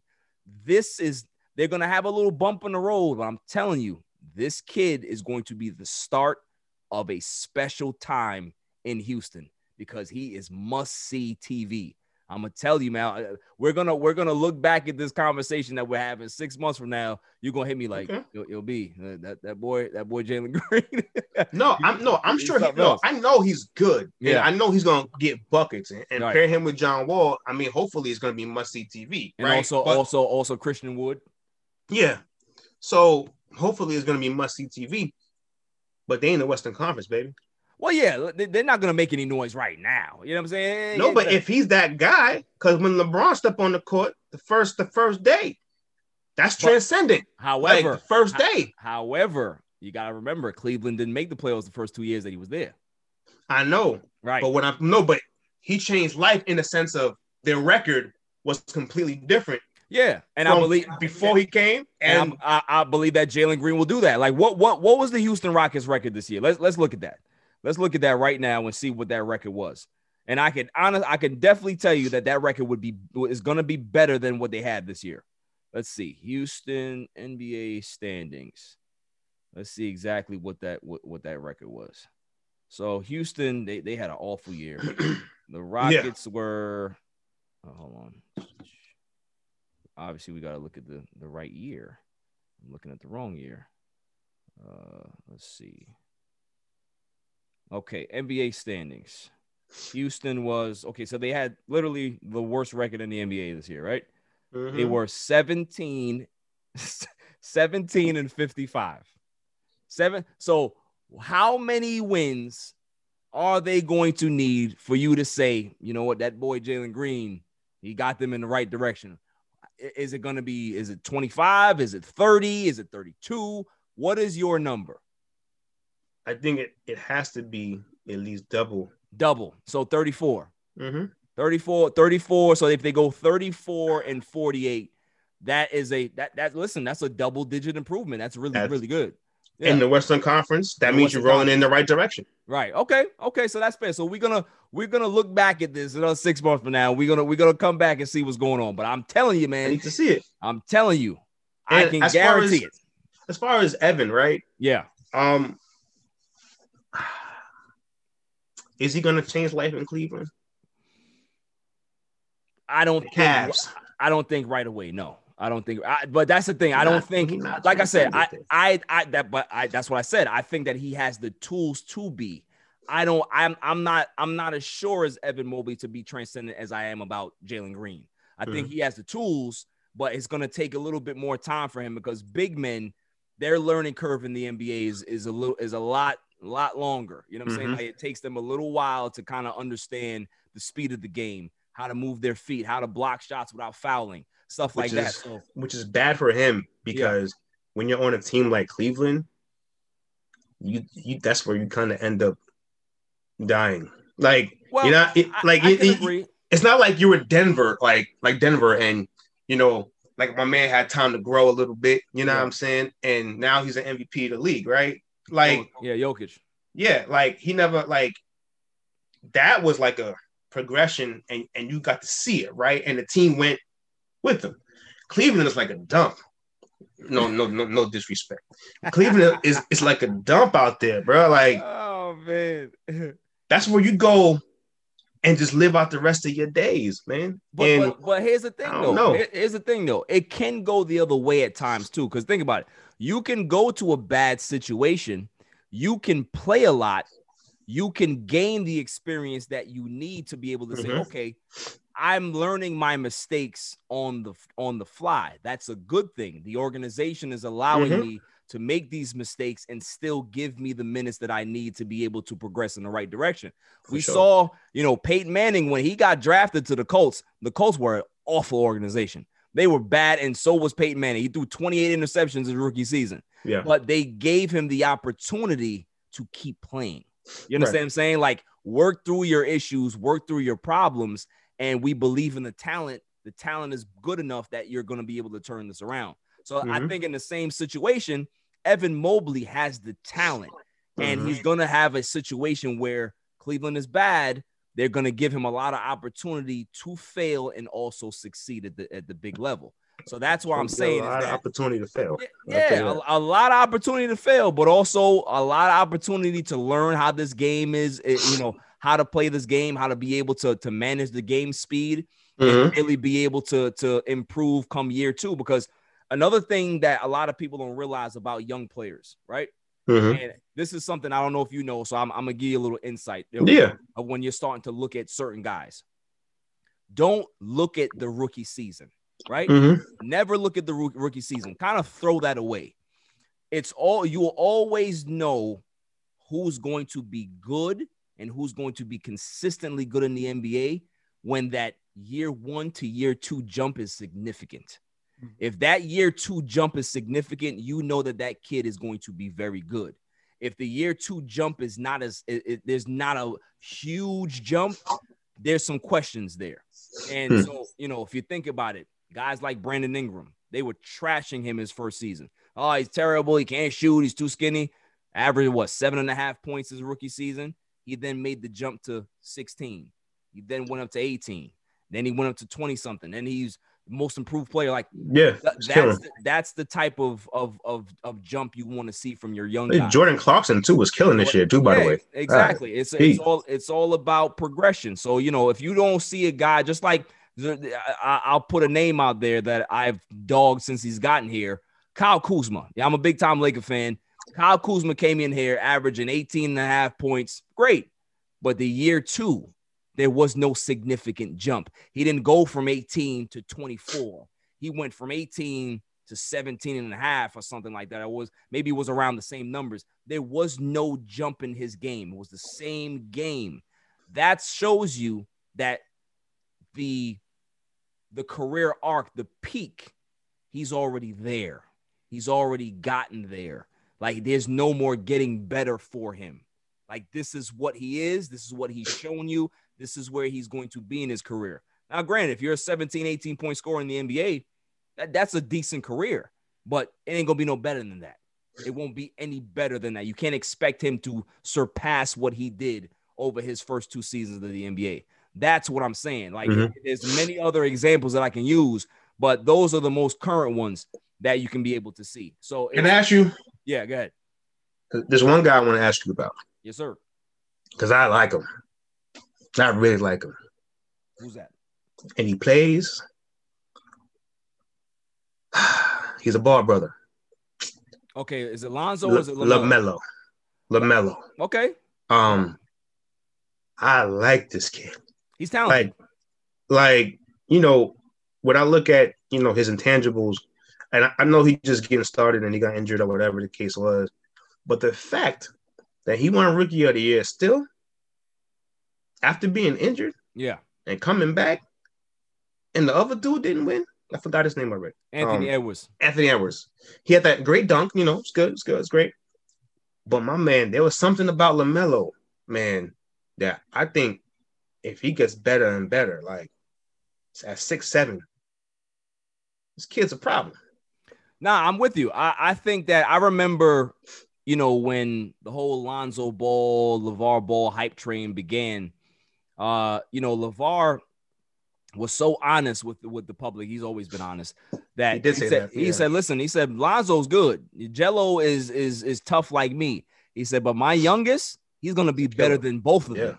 Yeah. You know what I mean? And you see that the kid is 6'7". He may be able to, he's not done growing yet. He may end up being 6'9", 6'10". Who knows?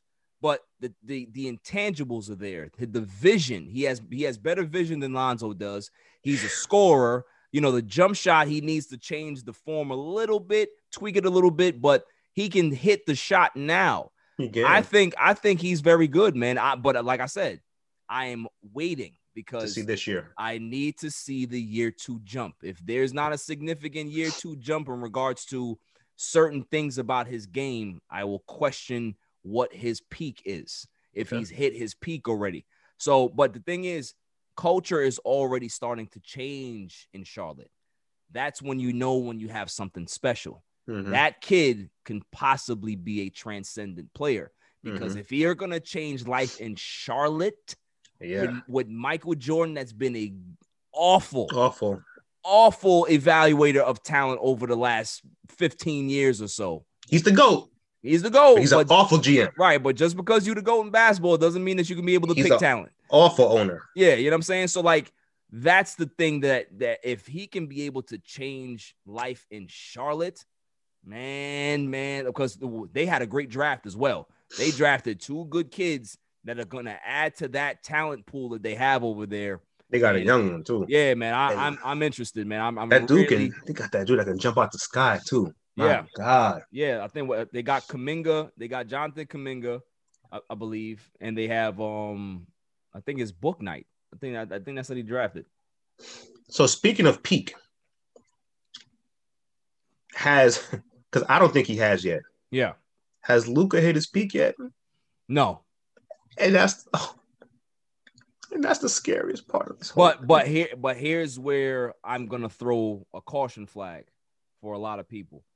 Luka right now starting to realize the impact that he has, right? Where he's going to sign this Supermax this summer. He's already bumped heads with his former head coach to the fact that Rick Carlisle had to leave. Rick Carlisle left because of that situation. He didn't say that he wanted to retire. He said, I'm out of here. He went back to Indiana. That's going to be the trying situation for Dallas. Can they is it wise to appease to this kid now? Like he's playing at a high level, but there's a lot of things that he needs to improve on in regards to his leadership. He needs to be a great leader. Like, you know, LeBron, although he was young, his game was always a game that I think he improved guys. He made guys better. Luka, on the other hand, if you're looking at the triple doubles, the numbers are great, but does he really actually make his teammates better? I question that. Well, I mean, does he have the right teammates around him? That's the other question. Well, that's what I'm saying. Well, but that's the difference, though. That's what I mean. If you are a transcendent special player, you can have Joe Schmo and make them look better than what they are. Is what I'm saying is like. Well, Tim Hardaway Jr. is looking real good. Well, Tim Hardaway's always been pretty decent. He's been okay. He's always been okay. He's always been pretty decent. But he's looking good now. Look at the other players around that team. Look at the other players around that team. They have not leveled up. Is what I'm saying. So I like him. I think he's great, but I'm still skeptical about. If his game translates into them winning and being transcendent enough to get to the next level is what I'm saying. As an organization, I like him. I think he is transcendent, but I think there's one guy who can't talk in that organization, and that's KP. Oh, like, he's like, he doesn't fit in, bro. I don't think he fits anywhere though. That's the problem. Is that, you know, he's complaining about Luka, but I'm like, yo, if I was Luka, are you serious? Well, I think I think KP would have been traded had his contract been a little bit more reasonable. Right, they would have shipped him out already. But the fact that he's making that much money, they're like, listen, we know that nobody's gonna eat this contract, so we just gotta have to take a loss on this one. But you know. They need to find themselves another guy. If they can be able to find themselves another guy, like say a DeMar DeRozan. I was just about to say that. Wants to go there. You know, he can't shoot. Luka can't shoot the outside shot either, but I think with their playmaking ability together, they can be able to make that team good. The championship contender? No, but better than what they were. If they can find a way to get a superstar guy to come in there, and that's very hard because nobody wants to go to Dallas. To play with him, he might. Now. I don't know, man. As great as LeBron was in Cleveland, nobody went to Cleveland. Y'all, the first time. Yeah. Well, that's what we're talking about. This is Luka's first go around, right? Yeah, he hasn't got to year seven, so that's what I'm saying. It's like I don't know if it's ever going to be as good as what they have now. They made back-to-back playoffs. They took the Clippers in back-to-back years to the brink. Is it going to get better than this? I don't know. I would have to see, like I said, how he matures as a leader, how his game matures, because in my personal opinion, he shoots way too many threes for a guy that can be able to get to the basket as easy as he can. He shoots way too many step-back threes. He needs to just go to the basket, get to the line, and dominate the game that way. Nobody's gonna stop that three. Yeah, but he can't hit it. I mean, he has to work on it. You know what I mean? But he shot like 33% from three this year. But the wild thing is, with the game on the line in the fourth quarter is when it counts. So I understand that. He hits that. I understand. You know what I'm saying? But what we also saw in a game seven with the Dallas Mavericks and the Clippers. The Clippers, yeah. Mm-hmm. You know, there's certain times where he doesn't trust his teammates enough to give them a chance to, you know, succeed. Unless it's Tim Hardaway Jr., he don't got nobody. Well, that's what I'm saying, so, man. Like, the team, Mark Cuban has to go out and get people. Well, they always do try. Like I said, it's hard to get talent into Dallas. It's really, you have to draft it. You gotta draft it. But like I said, I like Luka. I like his game, but maybe he's just going to be one of those guys that stuffs the stat sheet and never gets close to winning a title. Ooh. You know, he may just be one of those guys. Like you know, Russ? Yeah. Okay. Yeah. And that's a perfect segue. I am a Laker fan, Terrence. Okay, big time Laker fan. I've been a Laker fan since I was in diapers because of my mother. Shout out to my mom. You know, she instilled the Laker brand on me. She was a big time Laker fan because she hated the Celtics because all the Celtics were white and the Lakers were black. Yeah, you know what I mean, and that was a lot of people back in the day, right? So being a Laker fan and seeing the progression and the championship last season. And, you know, I have a video right now on YouTube. That's like maybe a week old that I said, I don't want Russell Westbrook any part near my team because he's a great player, Hall of Fame talent, no doubt. Right. Triple doubles and you know, average a triple double 4 out of the last 5 seasons. Absolutely. The talent is off the charts.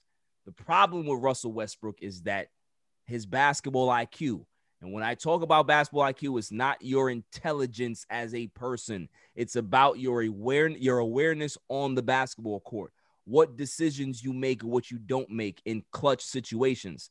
Russell Westbrook, throughout his career, has made bad decisions when you don't need him to.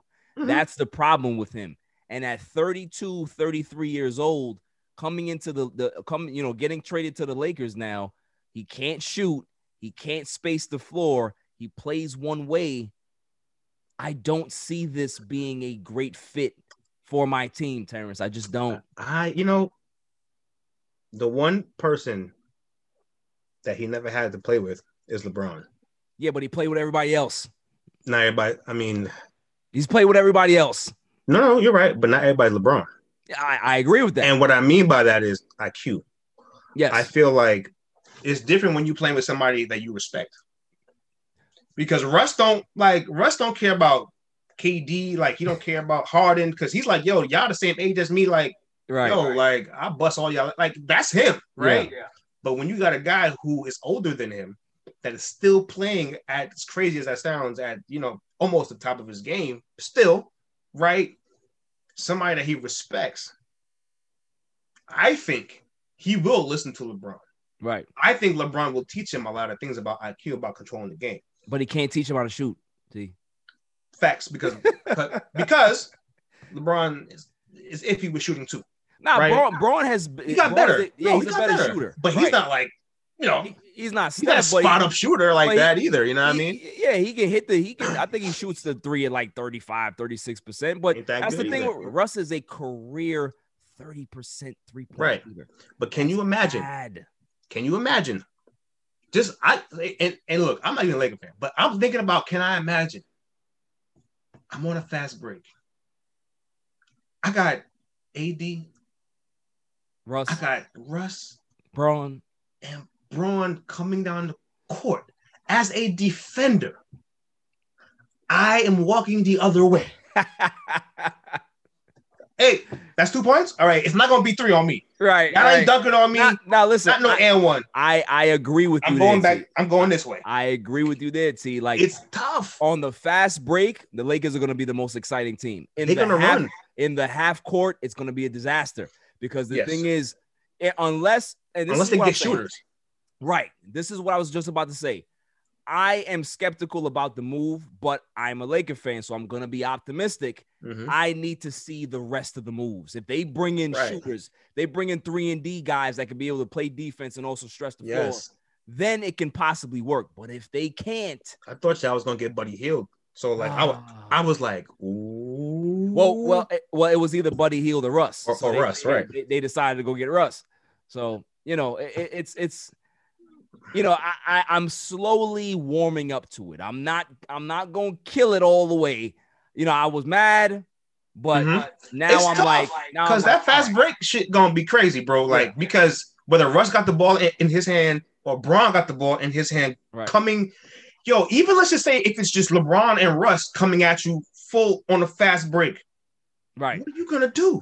Yeah, nah, I'm with you. What the hell are you gonna do? I'm with Nothing. You. I'm with you. The fast break is going to be impressive. I am with you. And the other part of this that's going to be good as well is the two-man game between Russ and AD. I'm curious to see that. That is going to be amazing because Russ going to pass the ball. Yeah, I'm curious to see that. But like I said, man, I need Russ's decision-making to improve. So yo, Russ going to average 25 assists this year, bro. Hopefully LeBron can be able to really, you know, and the report came out and said that 2 weeks ago, all three of them met to kind of put their egos aside and say, listen, what do we need to, you know, make you comfortable? What do we need to make this work and win? And Bron knows how to do that because he's already done it. And Bron said that he's willing to play more at the power forward this season. AD said he's willing to play more center. So who the hell's going to be at the 2 and the 3? Well, that's the issue. We got to see who we can be able to get. But you know, if they can be able to make it work, who am I to say that it won't work? You know, I killed Brooklyn all season. I'll be a hypocrite if I'm not critical of my own team. I can't say, oh yeah, this is gonna. I gotta keep the same energy. This is why I'm very skeptical, because when you have a front-loaded big three like this, the rest of your roster normally suffers. That's what happened to Brooklyn last season. The Lakers are going but Bron know how to make a team out of that though, because he's been doing that for years. Yeah, but you talk Cleveland, about, like, you talk about LeBron. Like, LeBron ain't no GM. It's Rob Pelinka that got to put this together. All right. You already know Bron's a good GM. No GM. Bron's been a GM for 18 years. You know what I'm saying? Like, he collabs. He collabs with the general manager, and they make things work. Okay. Bron became a GM after his first stint in Cleveland. Well, he knew what he wanted. His GM tenure started. He knew what he wanted. You know, it's just like Brady and Tampa. Brady was like, listen, hey, you know that guy Gronkowski that's been retired? Well, he told me that he wants to play, so go get him. Hey, you know that guy AB that's been in trouble? Well, I got him. Don't worry about it. He'll stay with me. He'll stay with me. He'll be fine. Like, so, you know, when you have that type of cachet, you can be able to kind of, you know, make things happen. That's what I'm saying, man. You know what I mean? I think we'll see. They got to see who they're going to get as far as shooters. Filling out the roster. I'm hearing Melo. I'm hearing Melo can still play too, so yeah, I'm hearing that, you know, it's possible that DeRozan may take the vet men to come. I'm hearing a lot of stuff. That's crazy, man. If that happens, bro. I'm hearing a lot of stuff. So if he takes the vet men to come, but even still, I like DeRozan, but he can't shoot. Can't shoot. Another guy that can't shoot. Yeah, can't. I can't. I if Russ is gonna be the one guy that can't make a three, I can't have 2 or 3 of these guys on the team either. I need guys that can Melo could shoot. Melo can shoot, yeah. Melo can shoot. So they might need Melo. I need guys like Doug McDermott. I need Reggie Bullock. I need guys that can just be able to just shoot the three and do that. You know, that's why I'm going to miss KCP. Shouts to KCP. He's been here, won us a championship, but, you know, he had to go. But the one guy I don't miss, is Kyle. I miss Brandon Ingram Kuzma. I am so happy that he's gone. So why didn't the Lakers make a push? Yo, because this would have been the perfect match for the Lakers. What? Dame time. Well, we don't know if Dame wants to leave. That's the thing. Like, for Dame, everybody's saying that Dame is thinking about leaving. But until he comes out and publicly says, I want out, you can't do anything, because Portland's not going to answer the phone. They're not going to answer the phone. So he would literally have to do what James Harden did. I'm not coming back. If you trade me here, I'm not going. I want to go here. That's what James Harden said. I want to go to Brooklyn. That's it. You know what I mean? So because now with Russ going to the Lakers, Russ going to be on Dame's ass now. Like, you know that, right? And you know how they, you know them too. Listen, I don't know, man, because and you know them too. If there's, you know what I mean, they don't like each other like that. If there's one person that Dame owns, it's Russell Westbrook. I ain't gonna lie to you. I ain't gonna hold you. Dame owns Westbrook, just like how Steph owns Dame. I don't. If they buck in the playoffs, I think Dame may average 50 on Russ. Like that's just that. But the fact that and we lose. Yeah, right. Exactly. The fact so that it don't matter. Yeah, we got Braun and AD to offset that, but you know, it's just you know, Russ and Dame got his number. That's all it is. Two good players, but give me Dame. Give me Dame over Russ because Dame would have been a seamless. Because he could shoot. Yeah, that's what I was saying. But you know, it is what it is, man. I gotta be a Laker fan. I gotta put my Laker flag on. I gotta support. You know what I'm saying? Like, who is your team? Don't tell me the Knicks because I'll kick you off the show. Don't tell me the Knicks. I've only been here like 2 hours. No, but it's not the Knicks. It's not the Knicks. Okay, it's a team that's just as bad, but it's the Bulls. You know what? What? I am sick of you people with this Chicago Bulls love. Why? Because Jordan's not coming back. So but here's the thing. I'm not like you. I'm not a turncoat. I'm not gonna just leave because you left the Jets to go to Dallas. Like, but listen, like, I would. You're a Laker fan through and through, right? Yes. The good, the bad, right? Yes. It's the same thing. I grew up. My dad instilled in me the Bulls. Why? That was what I grew up on. Why? It was the Michael Jordan era. That's what I grew up on. You haven't experienced the Michael Jordan era. Shirts. You listen. Like, I was 13 years old when the Jordan era ended, right? 13. Yeah, when it ended, right? You were pretty much around the same age. So You've experienced more life being bad than actually being good. Right. I wouldn't blame you if you say, you know what? I just want to get rid of this fandom. And but here's the thing. I've been a Bulls fan through the Jordan era. Right. I mean, that was life for me, right? And so you could imagine I had a whole thing for The Last Dance. I mean, I had a whole thing for myself for The Last Dance. Right? I'm sure that was paradise for you. I sat there, I said, I put my phone on Do Not Disturb. Yo, like, don't bother me. Like, right. I gotta watch this. So, and then we sucked, right? And then we hit the Derrick Rose era, who is my favorite player still. I mean, he had unfortunate, injuries. Yep. But when the Derrick Rose era hit, I was reborn. Like, I was like, but you want to hear the crazy thing about my story about basketball? Yeah. My favorites. My favorite team was the Bulls. Okay. My favorite player. Michael Jordan was my second favorite player. Michael Jordan was your second favorite. So who was your favorite player? He's the GOAT. Right. I knew that. But when he faced this guy, I had to go with that guy. My favorite player of all time. You're going to kill me. I probably won't, but let me hear it. It's Reggie Miller.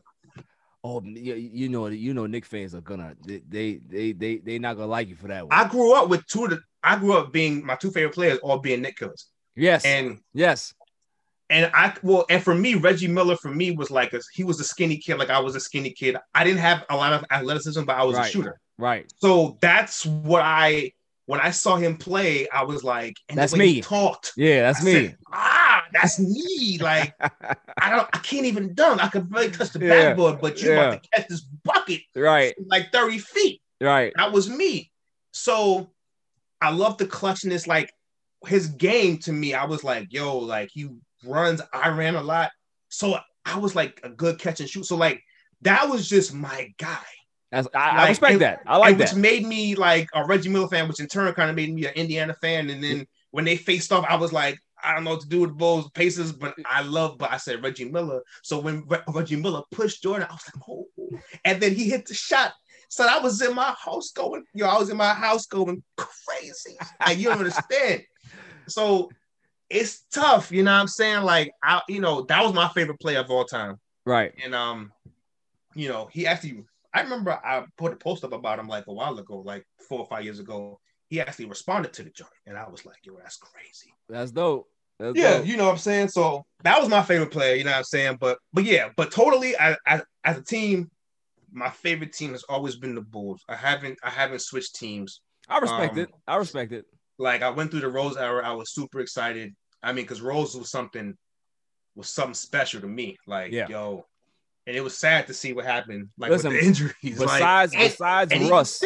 Besides Russ, I think Derrick Rose was the most athletic point guard I've ever seen. I think he is the most athletic. Like, he like in his prime versus Russ's prime. Yeah, I give it to Rose all day. Really, he was yamming on. I mean, when you go back and look at the highlights. Oh no, he was Rose was like tomahawk, like yamming on people, like the way that he would contort his body in certain ways, like. I've never seen that before. Yeah, right? I never seen somebody dribble as violent as Derrick Rose ever. It was crazy. So, you know, and I liked his leadership abilities. His basketball IQ was still really good. It's just the fact of like I felt like he didn't learn how to come down or like the way he jumped and then like, you know, but like he would trust his teammates. He would pat, like his teammates loved him. Like that Bulls team. They made runs for a reason. They gave Bron a run for a reason. Yeah, he had that team rolling when he was in Miami. Yep. Yeah, like and he made Joakim Noah look like, you know what I mean? And Joakim, I mean, no disrespect, you know what I mean, but like he not, you know. Yeah. Not, but like you had Joakim out here looking like Hakeem, like you know what I mean? Like, and I'm like, what? So like you know, so when that era was with the Bulls, man, I was like, yo, this is amazing. And then once he kept getting hurt, I was like, man. Even to see him now play with the Knicks and how he was busting Atlanta down, and he was the only one showing up to play on the Knicks. Right. I was like, man, that's D Rose, man. And when he put up 50, when he was in who the hell was he with? Detroit? No, it was Minnesota. Minnesota, yeah. He put up that 50 piece. Yeah.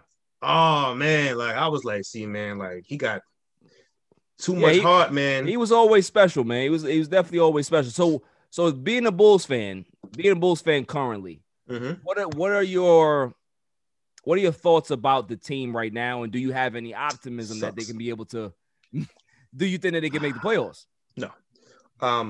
So you don't like the Vukovic deal. You don't like Levine. The Vukovic deal I do like. Okay. I gotta see how it's gonna work. Yeah.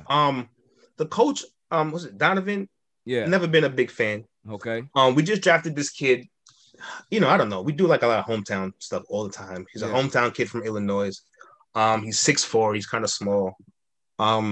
He's good. I don't know if he's gonna be like. Oh, you talking about Ayu Dosunmu? Yeah. I mean, he's good. You know, but good. I don't know if that's gonna change life in Chicago.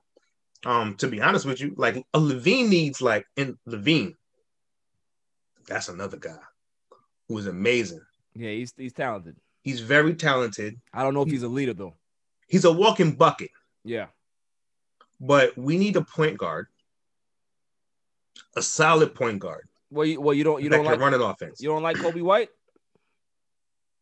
I like him, but I think he's more of a six man, come off the bench. I don't see him as like a floor general. Okay. You know what I'm saying? I see him as somebody who can come off the bench and give you a solid 17, between 15 and 17 points. Right. You know what I'm saying? But like a floor general, somebody that control the offense, can get the guys in their spots, you know what I'm saying, and lead a team. You guys got some money this offseason. A little bit of money. I think you guys can be able to bring in a point guard, man. So we'll see what happens, man. You know, you guys definitely need a point guard. Yeah, we definitely need a point guard. You know, we have a couple scorers now. I was very disappointed with our marketing. I thought he was going to be better than what he was, than what he is, really. And I think he's being shopped, if I'm not mistaken. Yeah, he's definitely being shopped. As he should. Yeah. You know what I'm saying? Like, you know, so I do think we need a new coach. I've just never been a big Billy Donovan. He just got here, though. I just never got here. No, I know. I'm going to give it a chance, but I'm just saying, you know, I was never a big Billy Donovan fan. Like I hear you. Well, listen, man, you know, I think with the talent that they have, like I had said this earlier, that I don't believe that they're a playoff team next season, but I do believe that they can be able to start making some headway in that direction. I think, if they can be able to get Levine on board with the program, because the thing is, he's very talented. He had a great season, but his body language bothers me. Like, you know, he you can see when he's visibly frustrated on the court. You can't have that if Should you're I be the frustrated leader. Too? You see the team? I hear you, but if you're the guy that everybody looks to, you can't do that. You can't do that. So, you know, if he matures a little bit, I think that they as a team can be able to gel a little better. And if they trust the system that Billy Donovan has in, because think about it, although you're not a fan of Donovan, I'm not a huge fan of him either. He's had success in the NBA. Mm-hmm. And he's had success in a place where I never thought that you can have success in with that team that he had. So, mm-hmm. you know, he does have some he does have a decent resume in regards to what he's bringing to Chicago. So maybe it can work in the Eastern Conference. You can be able to battle for the 7th, 8th spot. You know, the play-in game is back mm-hmm. next season. So if they can be able to get to the ninth seed, they can be able to possibly, or 9th or 10th, they can be able to have a chance to make the playoffs again. So, do you like that play-in seed though? I don't. I like it when you don't have marquee teams in there. So for this season, the reason why the play-in they actually want to do it again is because you had Golden State and the Lakers in that play-in game. You're talking about one of the highest rated games in all the whole season was that game. Mm-hmm. So they're trying to say, well, maybe we may get another accidental situation that happens like this because the ratings were so successful last season based on that. I don't think that's going to happen this year. I don't think that you're going to have a good team that drops to the bottom and competing for the play-in. I think it's going to be teams like the Bulls, teams that are up and coming, that will have a chance in the Eastern Conference to be able to do that. So I don't have a problem with it, only for the reason that for struggling fan bases and organizations out there, they can have a chance to make the playoffs and give their fan base a little hope. Mm-hmm. I don't hate that. I don't hate that. I don't think it's terrible for basketball to kind of expand things a little bit. You know, as long as the you know, the top 6 teams or whatever it is, you know, they don't get touched. I would rather see they put more importance on divisions. Mm-hmm. Like if you win your division, you should be able to get a top seed in your conference. Right. That's how I look at it. But it's not like that in basketball. They don't give a crap about division titles in basketball, like how they do in football and baseball. Mm-hmm. That's what I would love to see change. But the play-in tournament to me, you know, I like it. I enjoy it, but I see a lot of people, you know, have the other way, and you know, it's fine. You know what it is? Fine. I think I look at the two conferences, right? Yeah. On the Western Conference, it's not that bad for me because the 9th and 10th seed always seem to have similar records to the 7th and 8th seed. That's fair. It's like a game or two apart. Like it's like okay, but I want to go to the Eastern Conference. Dog, if we like 6 games apart, like, and you under 500, like, what makes you think that I don't deserve to be in the 7th and 8th spot? And y'all like 6, 7 games behind me, bro. Like that's a great point. That's a great point. Yes, that's a great point. That would make me, and then I have a bad game. Yeah, let's just say, and then I lose to y'all. Yeah, and now y'all, and then y'all. You know what? So let's play Adam Silver and Mark Tatum right now. You know, you're the commissioner. I'm the assistant commissioner or deputy commissioner. I think that what you said makes a lot of sense. I think that if you are within 2 games of that seed that's ahead of you, the play-in should be automatically kicked in.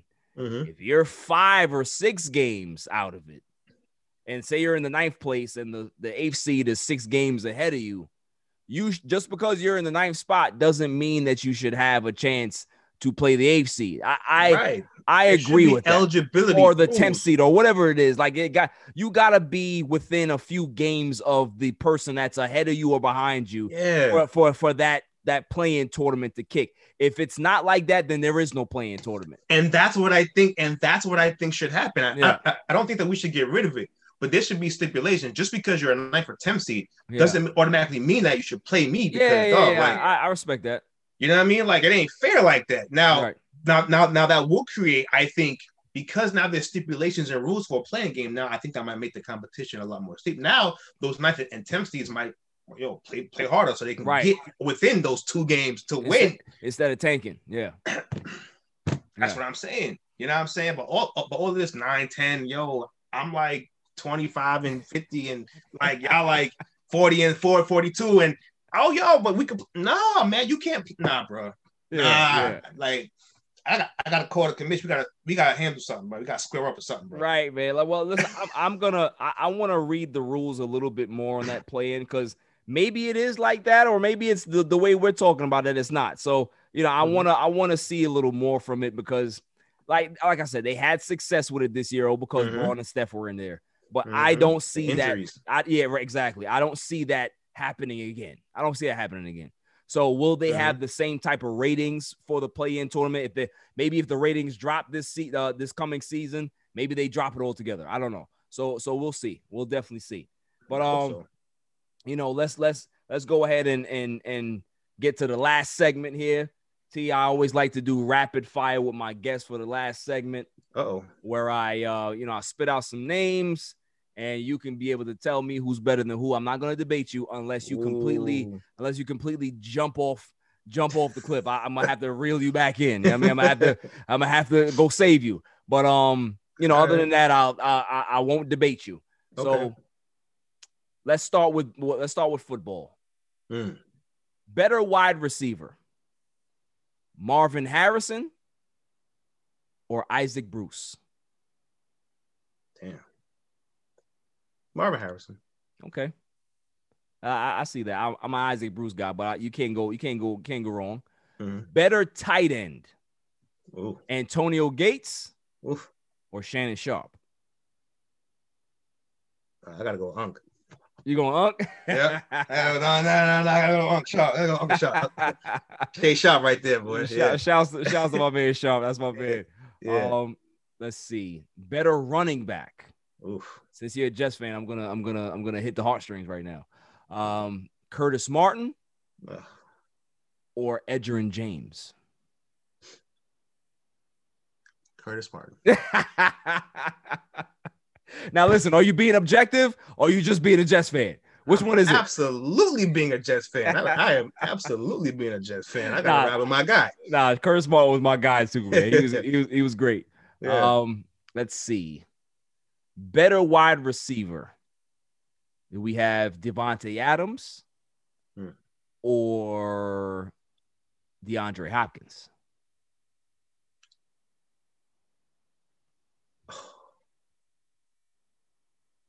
Wow.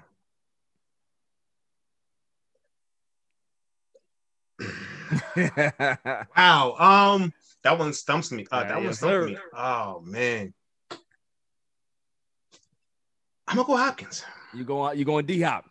I'm gonna go D-Hop. Okay.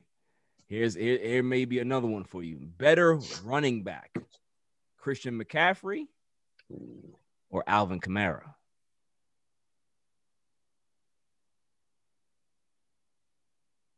I go Christian McCaffrey. You going CMC? Okay. I'm going CMC. Okay.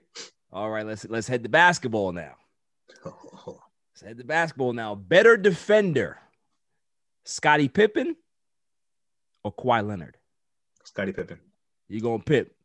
Yep. All right. I'm not going to disagree with you there. Better defender, Draymond Green or Dennis Rodman? Dennis Rodman. Not even a hesitation. I respect that. I like that. I like that. Better scorer, James Harden or Tracy McGrady?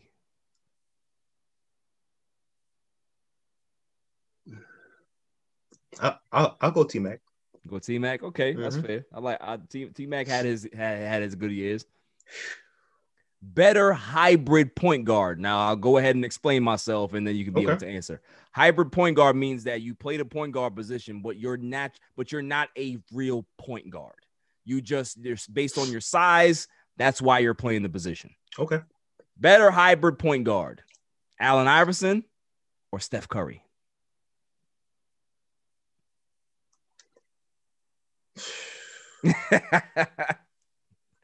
I go Steph Curry. You going Steph over AI? Woo! That's not egregious. That's not egregious. It's tough. No, that was tough for me. But I mean, the ring. People gotta get them 3 rings, baby. I mean, like that's how I have to separate it because they both transcended the game in their own way. Right. Like one with the 3s, you know what I mean, and one with the handles and all, like in the way that he. So, okay, one got to the finals. One got 3 rings. I respect it.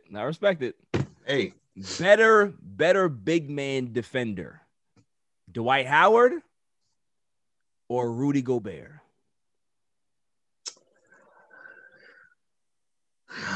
I'll go with Dwight Howard. Good, because if you went Rudy Gobert, this is what I would have to stop the show and tell you. You don't go that side. You don't go that side. We go the other side. Yeah, Dwight Howard, yeah. Okay, that's fair. Yeah. Better shooter. Obviously, I think I think I know who you're gonna pick, but I still need to see if you're gonna be objective. Reggie Miller. Or Ray Allen. Reggie Miller. You gotta be objective, man. You gotta be objective.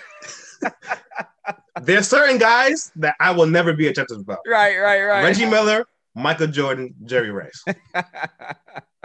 If you say their name, I don't care who you put them up against. That's it. Jay Rice is Jay Rice. I'm good. Fair. I respect it. All right. Better pure passer. Ooh. Magic Johnson or LeBron James? Magic. Okay, you go Magic. I respect that. Yeah. Better pure point guard. You're going to go, I say John Stockton is one of the best pure point guards of all time. Mm-hmm. Or Chris Paul?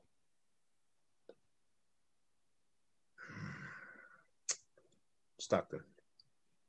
You're a good man. This is why me and you are friends. All right, let's see. Better big 3. The Miami Heatles or Steph, Clay, and KD? Steph, Clay, and Drake, and Steph, and him. Why? Why? I mean, why? I mean, shit. I mean, they won 3. The KD and them only won 2. I'm talking about the trio. Okay. KD's unstoppable. It's a fact. Whenever nobody stopped, like when Braun went against him, he couldn't do nothing with him. Yeah, Braun was a little older. We're not gonna make excuses. Yes, we are. Yes, I always make excuses for Braun. We're not making excuses for Braun. You cannot make excuses for Braun, bro. Like he came in your house. I'm a Braun apologist. 2 in the eyes, okay? 3 in the eyes. Excuse me. You know what I mean? I will fight for LeBron James. You know what I mean? I'll fight. I will not. And you're a Laker fan, so you should now, right? Yes. But before, I bet you were not. I was. I used to follow LeBron. Listen, Lakers fans were never LeBron fans. What are you talking about? He came to LA, he had a hard time. First of all, that's because Kobe. You talking about the fan base? You not talking about me? Like Kobe Bryant, Magic Johnson. Those are my favorite guys of all time. But LeBron James is right there. I don't even know where they rank anymore in regards to Kobe, Magic, and LeBron for me. I don't know because they're all great to me. Kobe don't get the respect he deserves. Nah, he doesn't. I think as the years go on and people realize how great he was, his time or his ranking will move up as it goes on. But, that's the way things, especially because, he's deceased now. I think people are going to look at him more in a positive light than if he was alive, and then it takes a little bit more time for history to kind of work. You know what I'm saying? So back to your original question. Yeah. I look at the Heatles. Quote unquote, I hate that nickname, by the way. I look at the Heatles. Braun was good. Braun was unstoppable. Okay? Yeah. Fine. Back-to-back MVPs. All right? Right, fine. KD's unstoppable. So that's don't play them games with KD. He's a different guy. Came back from Achilles. He a different guy. When it comes to his offensive repertoire, I don't know. Like he's a real unicorn, that guy. Yeah, but nevertheless. But whatever. So yeah, Dwayne Wade, who was he was still good, but he wasn't like, Flash. Nah, he wasn't. Right? He wasn't that slash. He wasn't 06, 07 Wade, but he was still good. Right, he was still good. He was still good though. But then LeBron had to dip on him because he realized, yo, bro, you just a little too old, right? Cool. Yeah. Chris Bosh was Bosh, which he was he made everything come together. Like it was good, but like there's a difference. Steph Curry and prime Steph Curry, prime Klay Thompson. Let's not even get Klay Thompson. Don't get the respect he deserves. Klay Thompson is a killer. Mm. You know what I'm saying? He's a killer on both sides of the floor. Well, he was, you know, we'll see what happens now. But he was. Steph Curry was lights out, and KD was lights out. Like, those three, to me, are a much better big three. And they were both all unselfish with the basketball, too, which is amazing. Like, Braun had to, like, wait for D-Wade to give him the mantle to allow him to do what he had to do. And then he lost to my man Dirk. You know what I mean? Yeah, No big three Dirk. You know what I mean? You gotta remember, man. Period. He didn't have it. He didn't have two all-stars. Dallas beat everybody that year, though. He did not have two other stars. He didn't need it, is what I'm trying to say. So he lost. So once Wade gave Braun the permission, then that's when everything turned around. But what I'm saying is, now I'm gonna have to cut you off. Because Steph gave KD the same green light. Don't do that. Don't do that. They didn't lose. But Steph came in when they were trying to get him to go to Golden State. Steph said, "I will take the back seat for you." What I'm saying is that year, it was like, that's why as a leader, right, that Steph Curry is. He said, this is what's going to be from day one. So there's no confusion and we lose in the finals to somebody that has one star. Okay, see, that's the difference. Now, Wade and Braun have to take it. I'm going to take it. I'm just saying. Y'all Jordan fans always y'all always bring up 2011 when y'all talk about LeBron James. I'm not. You asking me. No, you're asking me about the big three. There were three other years. There were three other years that you could have said something, okay? You didn't have to talk about 2011. There's three other years. That didn't happen? Nah, I don't remember. All right, it happened. And that's what I'm saying. There's a difference. I'm just saying I'll take those three guys. I respect it. In their prime. Yeah. Because that's another thing. In their prime. Right. Not everybody on that team was in that big three was in their prime. I respect it. Listen, I'm not going to – this is not one of the ones that I'm going to argue. Here's the thing. If it was Flash, then I would have to say the Heatles with Flash Wade, because that Wade was Jordan-esque, that guy is different, right? That Wade was something else. So if you give me that Wade, and LeBron and Boston, I got to go that way. I respect it. But that Wade mixed with that team versus the prime of these three guys. Yeah. Okay, I see your point, and I'm not gonna argue with you though. Like I said, the only one I was gonna stop you on was that Rudy Gobert one, because everybody on this show knows how I feel about Rudy Gobert. But everybody gives Rudy Gobert a hard time. I don't get the reason. What you mean? I don't like he's the not... man. All right, here's the thing. I always have to put the disclaimer out there, T. I don't hate Rudy Gobert. I hate what he stands for. I hate the fact that he's making all of this money. He's a big man that's very limited, and he makes like $30+ million to do what he does well. What does he do well? He plays defense, right? He plays defense. He rebounds the ball. He does what he does well. Can you tell me what happened in the playoffs against the Clippers? I will tell you if you don't know. The last two games in that series, he had a combined plus minus of minus 40. You know what that means? That means that his effectiveness on the court is a negative 40-point swing because offensively he can't give you nothing. If he can't score offensively, what is he good for? If he not even that. If he can't play defense the way you need him to, because over the last three games of that series, he averaged one block. Yeah, he didn't play well. 5 fouls, 1 block. Get out of here. I get it. Get out of here. Well, how many Defensive Player of the Year awards does he have? What does that mean? No. How many? He got 3. What I'm trying to say, when it comes to contracts, what I'm saying is that's what happens. Like, you can't say if I have 3 MVPs, like, or whatever the case is, you're going to tell me because I messed up. Look at Harden. Look at Harden. I'm not saying that he shouldn't have asked for the money, but as an organization, just because you were the defensive player of the year don't mean I got to give you $35 million a year. You got to give me more than that. But I win it 3 times for you. Nah. So that means if that's the case, that means a lot of these guys don't deserve their money, including James Harden. Yes, that's exactly what I'm saying. You're 100% right. You're 100%. Okay, right. So you're across the board with that. Across the board. Okay, so if you're across the board with that, then okay. I thought it was just specifically for him. Oh, no. It's double for him, but it's definitely across the board. Double for him. Come on, man. That's like if Draymond Green were to get the Supermax. He can't score. Draymond Green is the master of the single-triple or triple-single, whatever you want to call it. Stupid. Man, he can't score. You going to make $40 million? But let me ask you about Draymond, though. He never could. That's not true. You're a liar, first of all. But what do you mean I'm a liar? Because he almost won the MVP of the whole finals if they would have won Game 7. Tell me he wasn't. Tell me he was not. Which one? You talking about the one with the Cavs in 2016? Yeah, but they lost. And he had almost a triple-double. He had almost 30 points or something like that. They was not averaging no 30 points.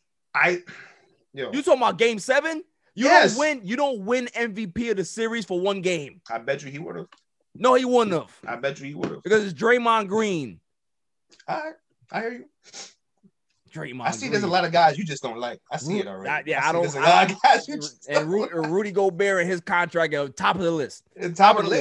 But that's why. See, but this is the thing. This is why when you do your job and you win awards 3 times, you get to get on the phone, call your agent, right, and said, I am a 3-time Defensive Player of the Year award for this organization. Tell them I want the Supermax.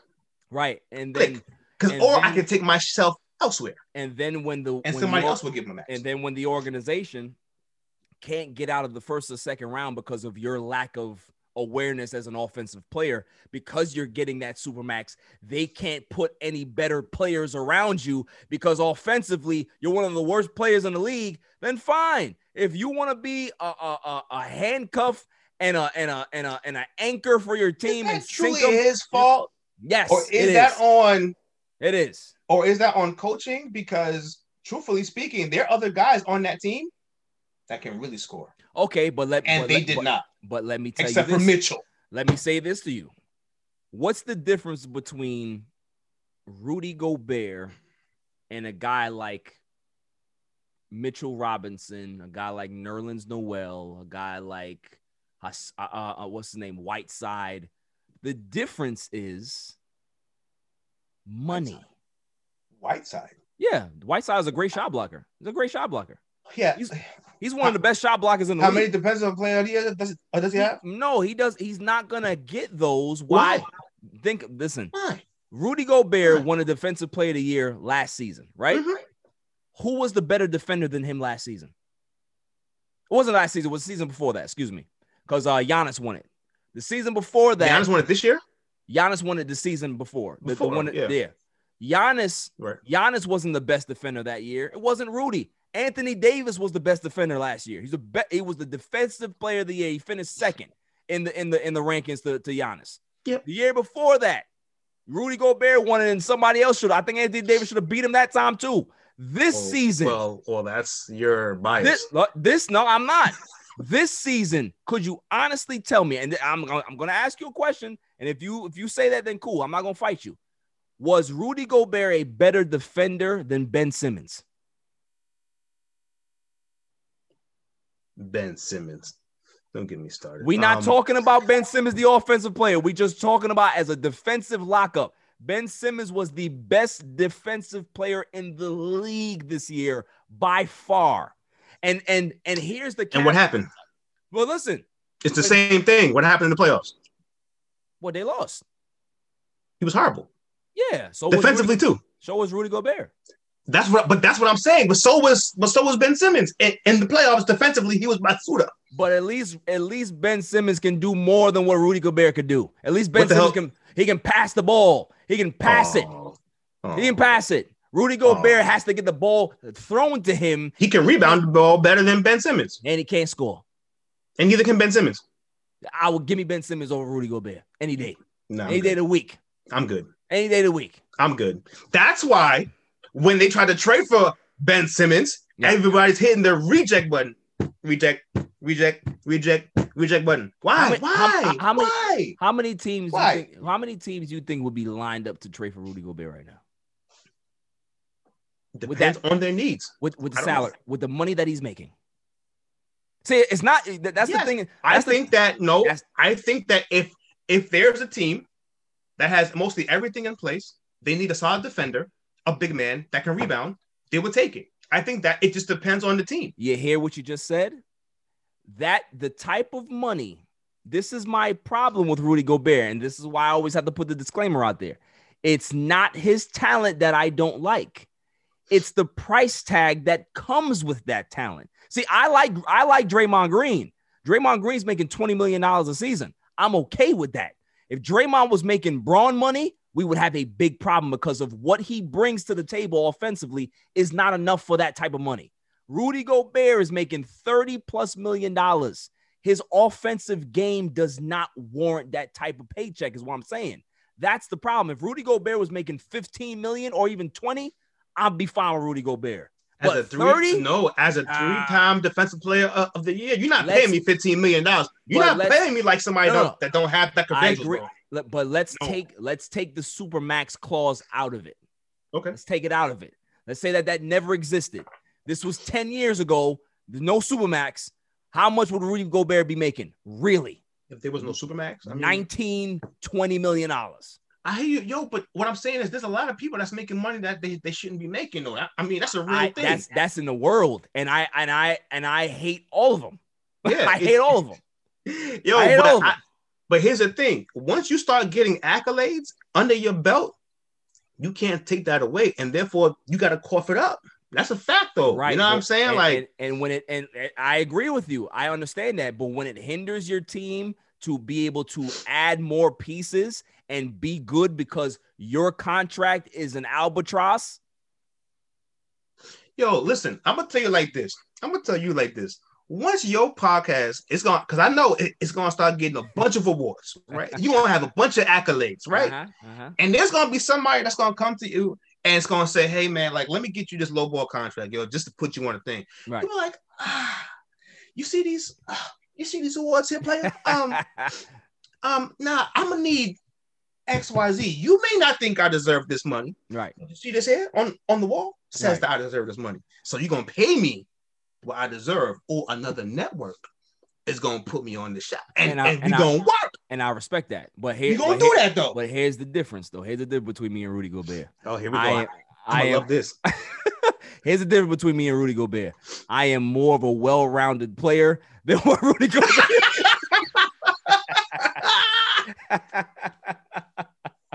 Yo! I knew you was going to come up with something like that. I said, oh, man. I am more well-rounded than Rudy Gobert will ever be in his basketball career. Oh, man. This is why Barry gets one and Rudy Gobert gets none. But listen, Terrence, this was fun, man. I definitely appreciate you coming on the show, bro. This was a lot of fun. We basically almost did 3 hours because of how much fun we're having. So, you know what I'm saying? Like, you know, tell everybody, you know, where they can find you again and what you got going on for the future, man. Yes, sir. So you can find me. I am on YouTube. I am at T-Tail Inspires. I am on Facebook at T-Tail Inspires. Twitter at T-Tail Inspires. On Instagram, it's at T_Tail_Inspires. My website is www.ttailinspires.com. I'm also on Clubhouse. I just got on there. I don't even know what... That's gonna be good for you. That's gonna be good. Huh? I said, nah. That's gonna be good for you. Clubhouse is good. Yeah, you know, Clubhouse is good, but it's, you know, it has a big wave already, man. Yeah. But my Clubhouse ID is at t.till, T-I-L-L. Catch me there. You know, I'm putting in something. I'm doing a little something for 2022. You know, I'm working on a project for 2022 that, you know, hopefully that you guys will come out and support and try to bring Conversations of the Heart out to the public. On a live event, you know, so we'll see what happens. I'm working on it, you know, so, you know, stay tuned for that for next spring or summer 2022, working on those things, working on a book too, you know what I'm saying? So, you know, stay tuned for that. Got the merch line, the Tillman Unlimited collection. The website for that is the Tillman Unlimited collection.com. No, excuse me. It's on my website. It's ttillInspires/the Tillman Unlimited collection. And on Instagram, it's at the Tillman Unlimited collection. So you can follow me there. Check out the merch. Support, man. And yeah, bro. You know, that's pretty much it, man. And if you're wondering, if you need a life coach, I am here. Definitely.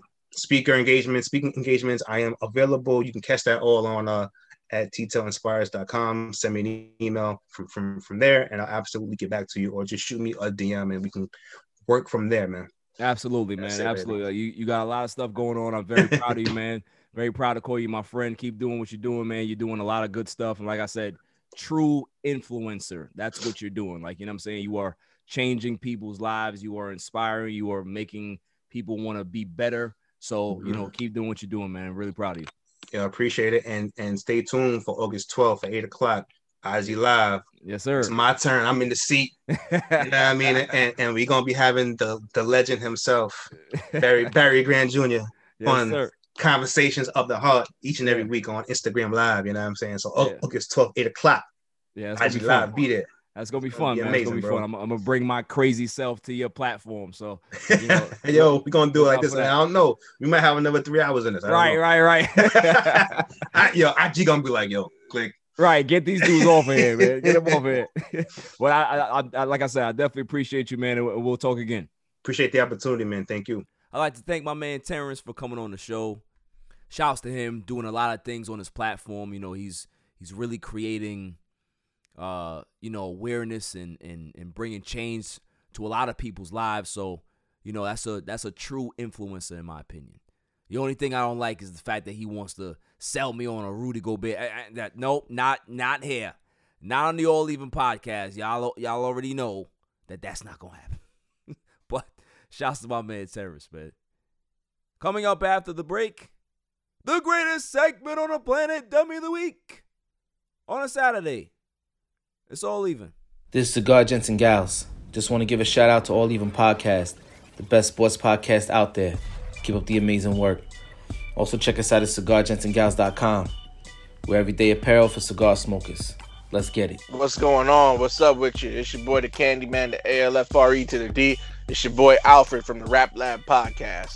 And it's the one and only True G. Just call me the QG from the Rap Lab Podcast. And you tuned in to All Even with Barry Grant. Boy, that shit crazy. Welcome back, y'all. So the Washington football team actually was the candidate for Dummy of the Week on Tuesday. Dummy, yeah. I've officially named them the winners for this week. So let's just get that out of the way.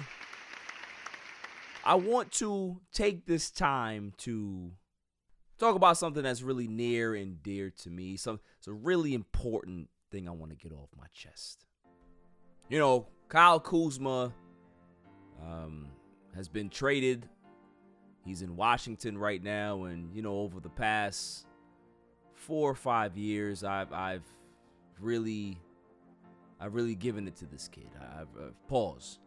I've really, you know, been critical of his game. I've been critical of his dressing and certain things that he says in the media, and you know, I want to take this time to thank Kyle Kuzma. I want to thank him for his contributions to the Los Angeles Lakers organization, to the team. And I also want to apologize to Kyle Kuzma. I'm sorry, Kyle. I'm sorry that this didn't happen sooner. Yes, we got Russell Westbrook. Yes, I have my issues with Russell Westbrook. But at least it's not Kyle. I miss Brandon Ingram Kuzma. I wanted them to send him to NBA Siberia. That was my dream, to get Buddy Hield. But they send him to Washington. That's not that much better. Yeah, they got Bradley Beal, and maybe he'll get a little bit of freedom to do things offensively if he stays. But man, the fact that I can wake up tomorrow morning, the morning after that, and not have to worry about Kyle Kuzma. This is the greatest time to be a Laker fan, people. Especially for me. I don't know about everybody else. But man, Kyle Kuzma is gone. No more bad plays. No more dribbling off the foot. No more throwing alley-oops to the top of the backboard. None of that stuff. It's great. So Kyle Kuzma, thank you. Thank you for your service. Thank you for the laughs and the jokes that you've given us in Laker Nation. Thank you for all the blundering plays that you've made. But now you can be able to be somebody else's brunt of jokes. You can be able to make the Washington Wizards fan base miserable because you're no longer a Laker. And I love it. So thank you. Thank you, Kyle. Bye-bye, Kuzma. That is your new name. I also like to throw a big shout out to the Jamaican women's track and field team. Shouts out to the GOAT, Elaine Thompson-Hurrah. You got Shelly Ann Frazier-Price, and you got Sharika Jackson. They all went gold, silver, and bronze. Elaine Thompson-Hurrah, she set the Olympic record. That was a 33-year-old record. So she's the GOAT, just like Usain Bolt. We own track and field. That's just the way it is. Deal with it. Just deal with it. That's all for this show. I'll see you guys next week. Until then, stay safe. Stay cool. Peace. You can catch me on Instagram and Twitter at All Even Podcast. Listen to the show on Podbeam, Amazon Music, Spotify, and wherever you find your podcasts available.